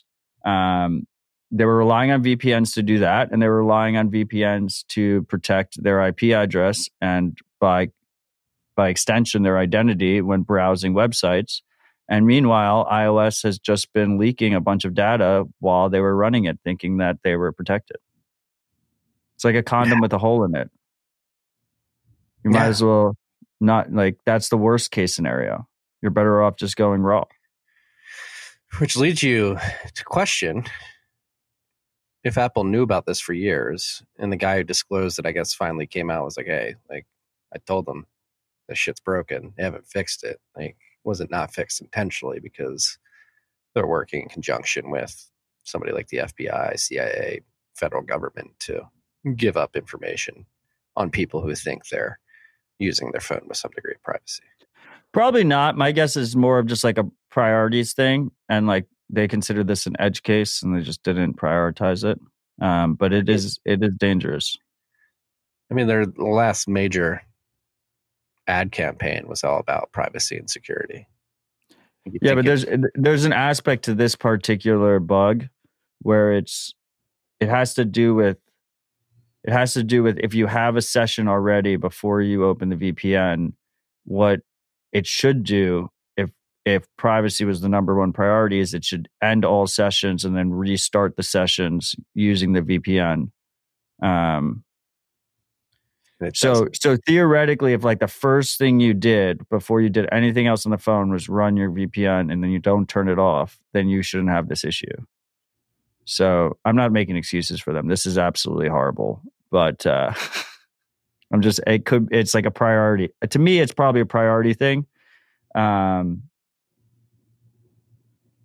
because I, I mean on iOS, like there's other ways you can compromise people if if if if that was the grand conspiracy. yeah. Well, I mean, most people are using insecure VPNs to begin with, right? So VPNs by design are a trusted relationship. You're putting 100% trust in. If you're using a hosted VPN, you're putting 100% trust in the hosted VPN provider, and a lot of them are run by data surveillance companies and by extension the the countries that they they work with. yeah, the demons behind the scenes who want to control you are telling you they're going to reduce inflation, reduce your healthcare costs. You're patriotic for giving up your civil liberties. Be a good citizen. Obey. One thing I wonder is um, Apple has their own like for their paid tier. As someone who doesn't have an iPhone, they have like a paid tier option for like what amounts to a VPN. They have like uh, I, I don't know what they call it, like pri- privacy browsing or something. I wonder if that's affected by this too, or if it's just third party VPNs. It uh, whenever I've whenever I've fucked around with like a VPN on an iOS device, it always felt like an afterthought. It just didn't feel like a full fledged integration. Yeah, I don't know, but anyway, just be aware if you're if you're an iPhone user, just be aware you've just been fucked for the last few years. Uh, I don't know what to take away from that besides that. Yeah. Hopefully you're aware now. Um, last last thing we have on the list. I do have one thing I want to talk about off the list. Um, but the last thing we have on the list is actually uh, uh very good Bitcoin research. Uh, Gleb Naumenko and Antoine Riard did some channel jamming research uh, that was um, supported by BitMEX and QueenBit, I believe. And they've released a website, jamming-dev.github.io slash book. Uh, and they basically have a bunch of chapters describing the channel jamming issue that exists in the Lightning Network. It's a long, uh, it's a issue that's been known about for some time. Uh, what are the costs of channel jamming? What are some of the solutions uh, to channel jamming? What is the design space for creating new solutions and um, sort of the incentives of the attack? I, I, read through it this morning. I'm going to write about it in the bend today. It's just very thorough um, work that should be surfaced because this threat does exist. Matt's talked about this on Citadel Dispatch quite a bit. Um, so be aware, essentially, uh, an attacker could uh, denial of service attack your channels and make it so you can't successfully uh, route uh, transactions uh, to invoices, which would lower your reliability as a node and as a merchant at the end of the day. And what I thought yeah. particularly interesting in chapter three was like sort of the incentives to levy these attacks. Um, could be from competitors, say like your VPN accepts Lightning transactions um, for your VPN service, and you don't want people using other VPNs. You channel jam their channels and force people to uh, buy your service, which is just. Like or you don't want people to use other routing nodes. Um, so I had I had Tony on dispatch, and he basically uh, we practice what we preach, right? Which is, I think, the best way to learn is to get burned. Um, so he like probed the fuck out of my channels, like added a, a you know, 30 gigs to my database file. Um, and he was like, I could have jammed you up completely at basically no cost to myself. Um, so, so, so it is a real risk. Um, I, I love that we have a full proper write up here. Um, I, I, think if we're going to talk about, uh, I've, we've talked about in the past that like one of the things that I that I really dislike the most is is hypocrisy in the space and hip, hypocrisy in general. I think we're all hypocrites, um, but it's up to us to try and reduce our hypocrisy as much as possible and have you know have as much logical consistency as possible and hold ourselves to higher standards than other people. So while it was fun to shit on ETH in the beginning of this episode, and we will continue to shit on them, um, for the foreseeable future. Uh, I will reiterate that Lightning does not feel like it was does not feel like it can withstand an adversarial environment, a proper adversarial environment.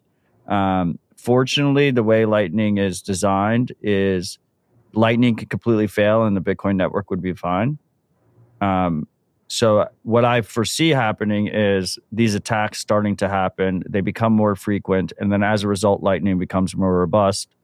And if you have Bitcoin that you're holding on chain, like you're just not affected.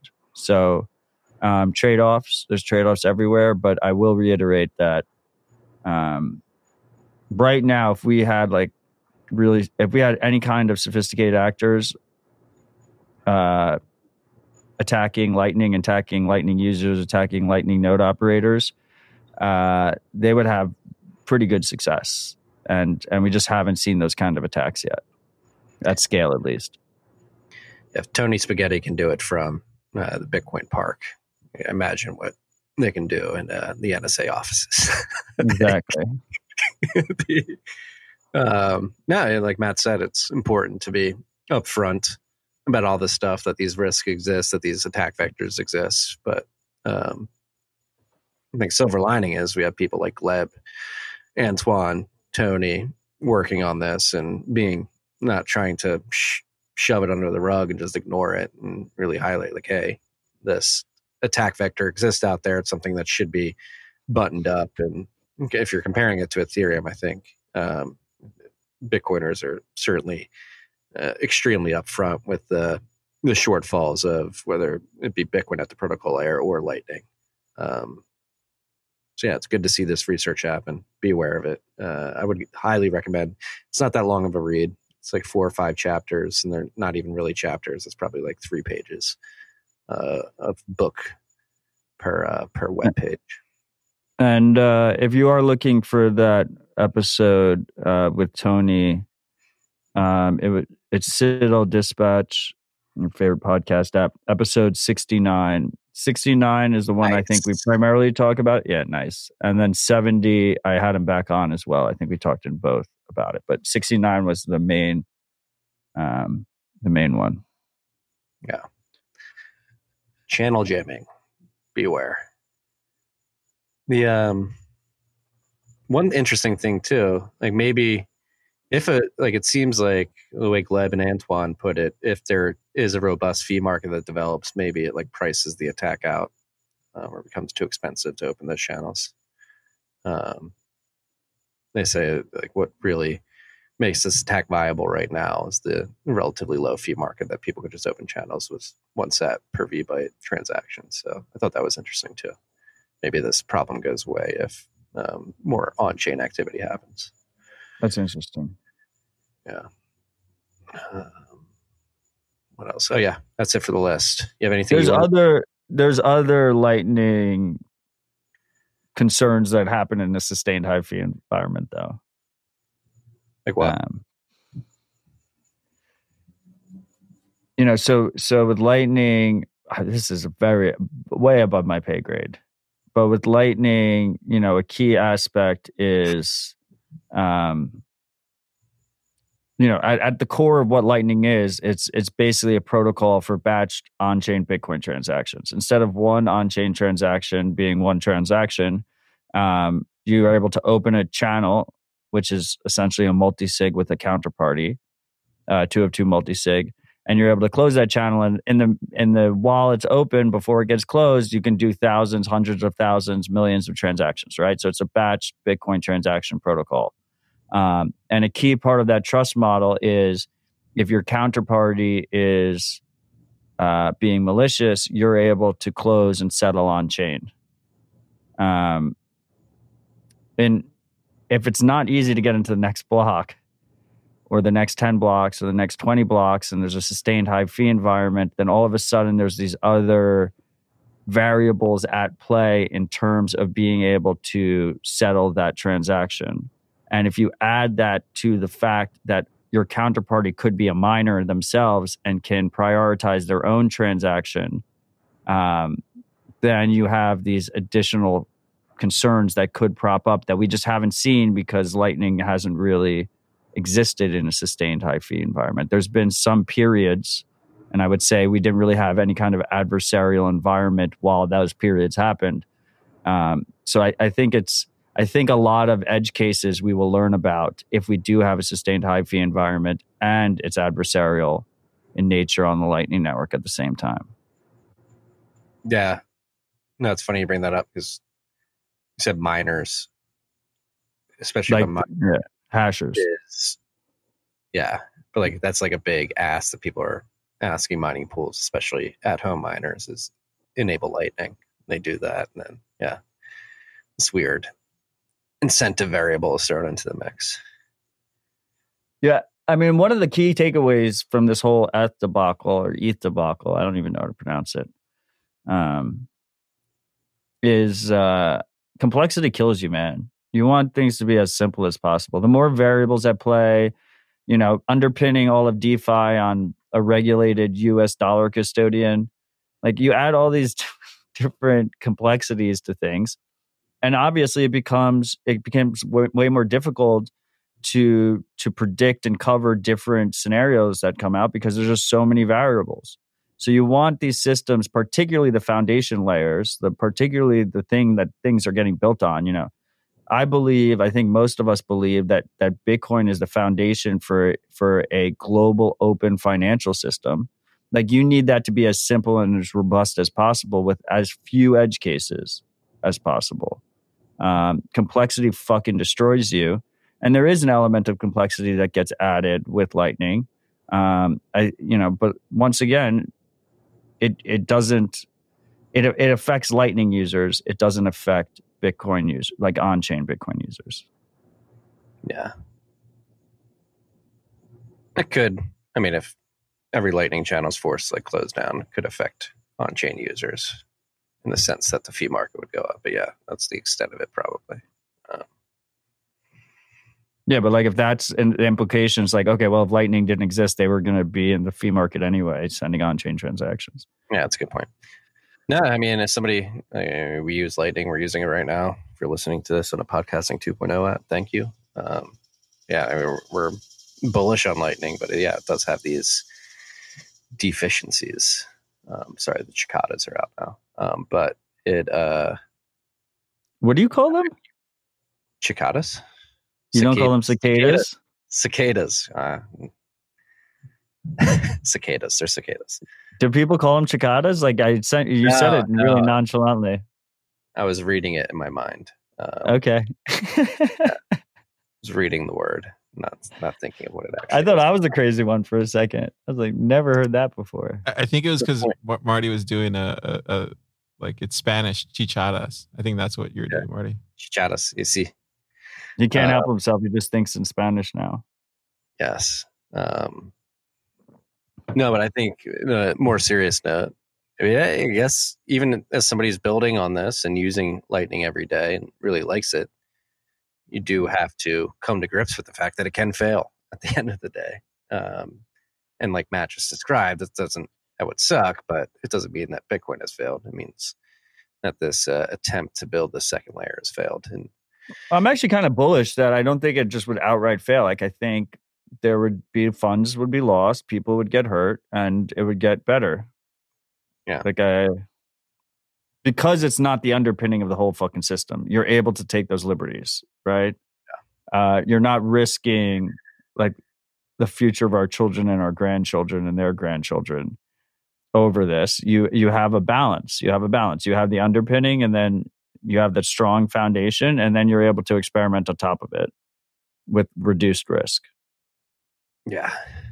Um, and then you have people like Gleb, again, Antoine and Tony, actually working on fixing this on the go. So hopefully, who knows, maybe there will be solutions, whether it's the design space gets expanded to economically disincentivize the attack or something happens at the technical level where it becomes untenable. Um, it, uh, yeah, there's people thinking about this and that's a good thing at the end of the day. So be aware. Again, go. I would highly recommend going to check out the uh, the the GitHub page um, with all this research. Car, do you have? Can you turn your camera on? I don't like talking to you through God mode. You you want to talk about? I want to. I'm. I, first of all, I look forward to kicking it with you boys Oh, uh, and ladies in Austin next week. Uh, but you want to talk about your your new deal at Pleb Lab? Like that's fucking cool. That new that new Oh, Pleb yeah. Lab uh, headquarters you guys got. Yeah, we uh we just moved in uh it was about two weeks ago. And there's speaking of bureaucracy, there's so much bureaucracy when it comes to like all this like red tape around like insurance and stuff like that. But uh yeah, you retweeted it yesterday, Matt. Uh you can see here. It's still uh we're still Looks kind of, awesome. yeah, we're still kind of building everything out, but it's uh Do you know how So- expensive those chairs were? I don't know, Kyle doing crazy. I was gonna wait till I landed in Austin to ask, but that was gonna be my first question. But uh it's it's They look nice. Yeah, it's pretty good. It's I mean, it's very complimentary what we have here at the Commons. So it, it's just like uh, it's a it's yeah, it's right down the street. It's like five blocks away from the Commons. So Oh, that's go back- awesome. Yeah, people can go How back How far and is it from between. China's? Uh, I think it's like five blocks in the other direction. I think. Oh, okay. So um, yeah, yeah. so it's like seven blocks or eight blocks from Shiners or something like that. yeah, But um, My whole Austin geography is just based on where Shiners is located. At Yeah. first, I thought you said. First, I thought you said, "How far is it from China?" And I was Yeah. like, "Wow, like all the way around the world." China. Yeah, cars like, uh, oh, you're just a humble five blocks from China. yeah, everything's five blocks. When, once you get to the Commons and Pleb Lab, everything's five blocks. But anyway, congratulations to you all. Oh, That's fucking awesome. Thanks. Yeah. And I know It's it's a a long man. time coming. Yeah. Shout out Pleb Labs. Um, yeah, it's a beautiful space. A lot of natural light in there. A lot of natural light. Pierre Pierre probably has some comments on the chairs though. Too too many chair purchases. The last thing I wanted to talk about is what I wrote about in the bent yesterday. Again, going with demonic, overextending, humiliation tactic, clown world. I mean, the there's a farm in Lancaster, PA, in Amish country, that the USDA, in conjunction with, I believe, the Department of Justice, it got thrown all the way up to the Department of Ju- Justice, is attempting to shut down. Uh, and uh, they raided the farm last week. They're levying a three hundred thousand dollar fine or three hundred thousand dollars in cumulative fines on the farmer. His name is Amos Miller. Uh, this would put his farm out of business, and they're coming after him for simply uh, farming like humans have farmed for the first uh, seven mil- millennia since we've had an agrar- agrarian society, just using the land uh, and natural animal byproducts to to grow crops and uh, sustain livestock. And then he had a co-op of private individuals in his community who said, "Hey, we'd like to buy directly from you with no antibiotics, no GMOs, no USDA certification." And he met that market demand and is being uh, targeted by the state. This goes all the way back to 2016. He sells raw milk, uh, and We shouldn't call it raw milk, by the way. It should just be milk. Yeah, it's just unpa- unpasteurized milk. Uh, he sells real milk, yes, and then there's pasteurized milk. Yes. And uh, so in 2016, the CDC tried to say that Amos Miller has sold raw milk to a woman in Florida who wound up dying of listeria. So this where this all harassment stems back to. But if you actually look into the case, the woman who died was like 80 and had stage four cancer and likely died from that. And it seems like an attack on this farmer just because he doesn't want to comply with the USDA or play within the, the big corporation rules. And that was one thing I learned this week that I didn't realize looking into this case is that the USDA is levying this attack on Amos Miller and his farm in Lancaster, PA. And uh, USDA is not only funded by taxpayer dollars, they're, they also accept donations from corporations. And two of their largest donators are Cargill and Monsanto, uh, who make the products that Amos Miller isn't using. And they have a very high incentive to make sure that he's not successful and anybody uh, they make this case very public to deter anybody from trying to do the type of farming that Amos Miller is doing. Because uh, if this was to catch on and more and more people were to do this, uh, it would significantly cut into the profit margins and revenues of Cargill, Monsanto, who try to thrust all their GMO and antibiotic and fertilizer products on people. So uh, I wanted to highlight this. I think it's a massive encroachment by the state, by the USDA specifically, on a small farmer. Somebody who grew up in Philadelphia, went to Reading Terminal quite frequently, where the Amish had a, a section of the terminal where they sold their products, uh, some of the highest quality food I've ever had in my life. And to think that we've gotten to a point in society where uh, we can stop people from farming like humans did for thousands of years is completely insane to me. Yeah, I mean, look, uh, if you think there's a lot of bureaucracy and and corruption in setting up a dunk tank or moving into your new office, uh, small, sustainable, regenerative farmers and ranchers um, have to deal with much more corruption than that and much more ridiculousness than that. And that this is why this is why the work we're doing with the Beef Initiative is so important. Um, this is why ranchers and farmers don't need to be explained the need for tools that empower themselves as individuals and, and, and give them the ability to take back personal responsibility and handle their own shit is because for generations they've just been fucking destroyed by by policies uh, pushed onto them from the top and um and this is just another reminder of that. But if if you are interested in what's going on with the Beef Initiative, uh, Slim um, and White Oak Pastures, Will Harris of White Oak Pastures is doing another Beef Initiative Summit September 16th through 18th in Georgia. Uh, I I think anyone who goes will absolutely love it. There's only going to be 100 tickets. Um, they will sell out quickly. So if you are interested, go to beefinitiative.com. And uh, Marty, did you see the did you see the video we made with me and Eco? Oh yeah, very dr- or I don't want to say dramatic. Uh, very It high. baller. A lot of good background music and cutting. but uh, yeah, they did a great job with that. But it's it's it's it is it is one of the I spend time doing a lot of different things. Uh, it is one of the most important things that I spend my time on, and and I plan personally to focus on this more. Um, I know Marty does as well. Um, this is this is important, guys. This is this is you know our, our families are counting on us on, on this front and i know it's not necessarily directly related to bitcoin but uh, it's definitely related to the personal responsibility and sovereignty movement um, we all need food to live and we all need good food we don't want broken food Yeah, and completely echo everything with the Beef Initiative. It's one of the most important initiatives out there right now, and I'm very happy to have the small part in it that I have had. Um, Slim is leading the charge and bringing humanity towards a, a future that I want to live in. And I, again, I get much joy that I'm able to contribute the small amount that I am. But it's insane. Like they, they, what they want this dude to do is to send his beef uh, and his milk, the milk produced by some of the cows that he has on his farm, to a very desanitized or uh, like factory farm where they shove all these animals in. Their shit gets all mixed up, and uh, they put a bunch of chemicals in the food. It's just, again completely. It's like we're living through just one large humiliation, hazing ritual, like in every asset aspect of our lives, from our food to taxes to uh, uh, like the food pyramid to civil liberties at the airport. Like it's all humiliation. Like the demons have taken over and they're here to humiliate you. No, you can't eat food the way it was produced for the first thousand years.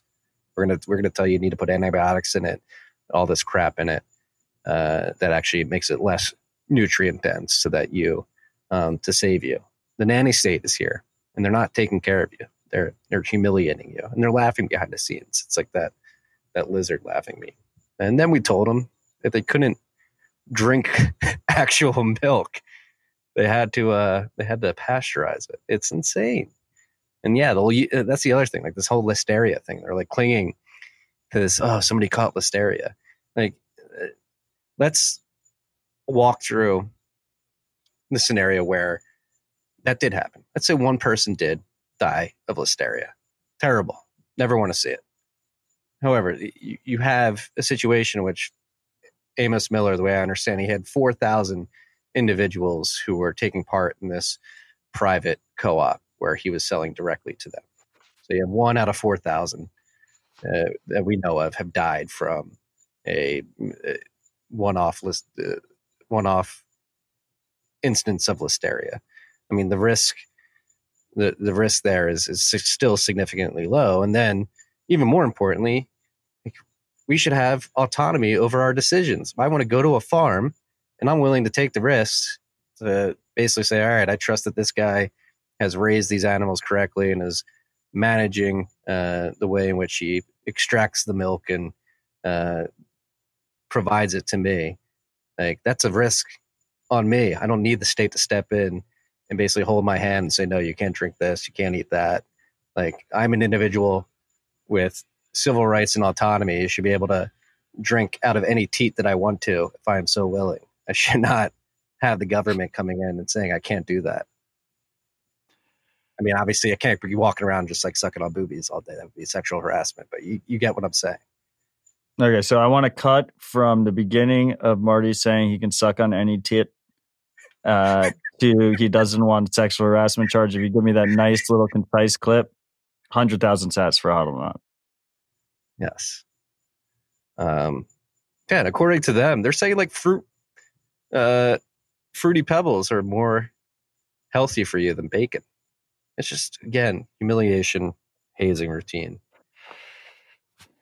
I thought I wasn't going to drink tonight, but after this discussion, I need a beer. Just remember the fun times we had talking about ETH in the beginning of the episode.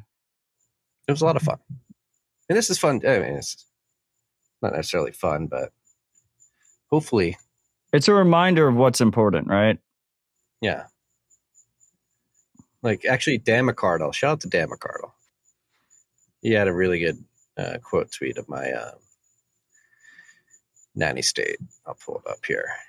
Give it to you, Carr. But he said, if the government cares about protecting people and respecting people's liberty, you'd be able to opt out of the quote unquote protection from various agencies, USDA, FDA, SEC, whatever. But I suspect the fear they fear the entire population opting out would rather have control for your own good. Yeah, like if they really care about protecting individuals and their liberty, you'd be able to opt out of the protection they're trying to thrust on you. Like I want to opt out. I'm opting out. I want to opt out of the SEC. I want to opt out of the USDA. I want to opt out of the CDC, the FDA. I actually think they're actively trying to harm all of us. Like, please let me get away from these people. I don't want to. I don't want to interact with them at all. I think they're actually trying to actively harm us.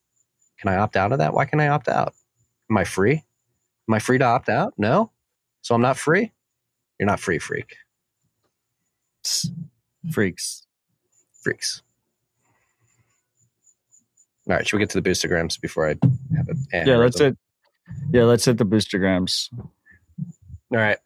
Um, I, I've been doing some back of the napkin math here. We are going to integrate the non-fountain boost into this as well.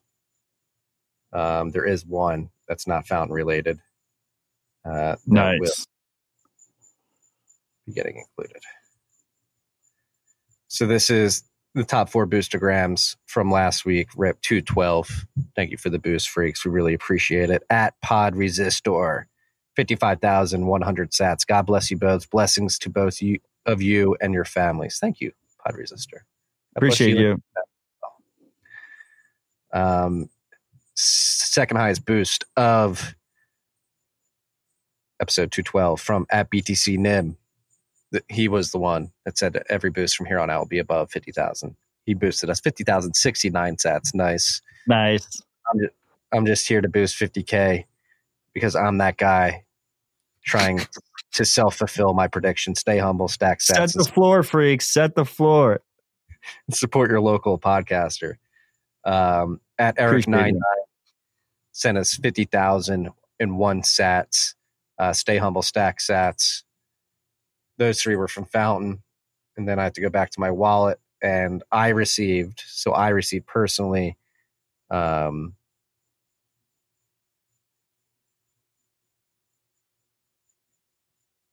how many sats did I receive? Where is it? The suspense is killing me. Give me a second. Where is it? Here it is. It's there, Marty. From uh, Tomato Deer. I personally received twenty thousand nine hundred fifty-two sats. So that's probably over 50. So yeah, you received the same. what's our split?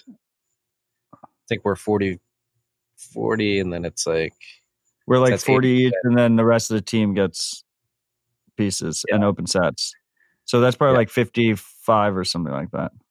yeah, something around there. So we did it. We did it. We're all all four are over 50k. yes. So at Tomato Deer, or not just Tomato Deer from Breeze, uh, and the message was simply V for V, value for value. Thank you, Tomato Deer. Nice. Um, Appreciate Yeah. you freaks supporting us through podcasting 2.0. It's really really fucking cool seeing the sat stream into to my node. And I really do appreciate Tony not jamming my node so I'm able to receive those sats. Tony, stop. Tony, stop jamming nodes. Okay. Keep jamming nodes, Tony. I want chaos. Out of chaos comes the light. Yes. A lot of chaos this week. Ethereum, not so much Bitcoin. Maybe a lot of people are are jamming jamming nodes, but um, chaos in the federal government. We're like, I guess that maybe we should have just name this episode, uh, you're living through a large humiliation uh, procedure. I mean, we could have named it the Inflation Reduction Act, Yes. the Inflation Reduction episode. The Inflation Reduction Act here to raise your energy prices, make you less energy secure, harass you with IRS agents, and to do absolutely jack shit to ac- reduce actual inflation. It's going to go the opposite way. I know you've got to go. I appreciate you, Marty. I appreciate you, Car. I appreciate you, freaks. I hope to see a bunch of you in Austin next week for BitBlock Boom. Don't forget to consider donating to Hodlonaut at defendingbtc.com and joining us for a 12 hour telethon that's going to have a bunch of craziness involved and fun and loving and support from Bitcoiners that are all going to, it's going to be streamed out of Austin. So we're going to have Bitcoiners from around the world basically there in person joining us for it. Uh, I love you all. Thank you for the support. Stay humble, stack sats. Peace and love, freaks. I got to go mow a lawn.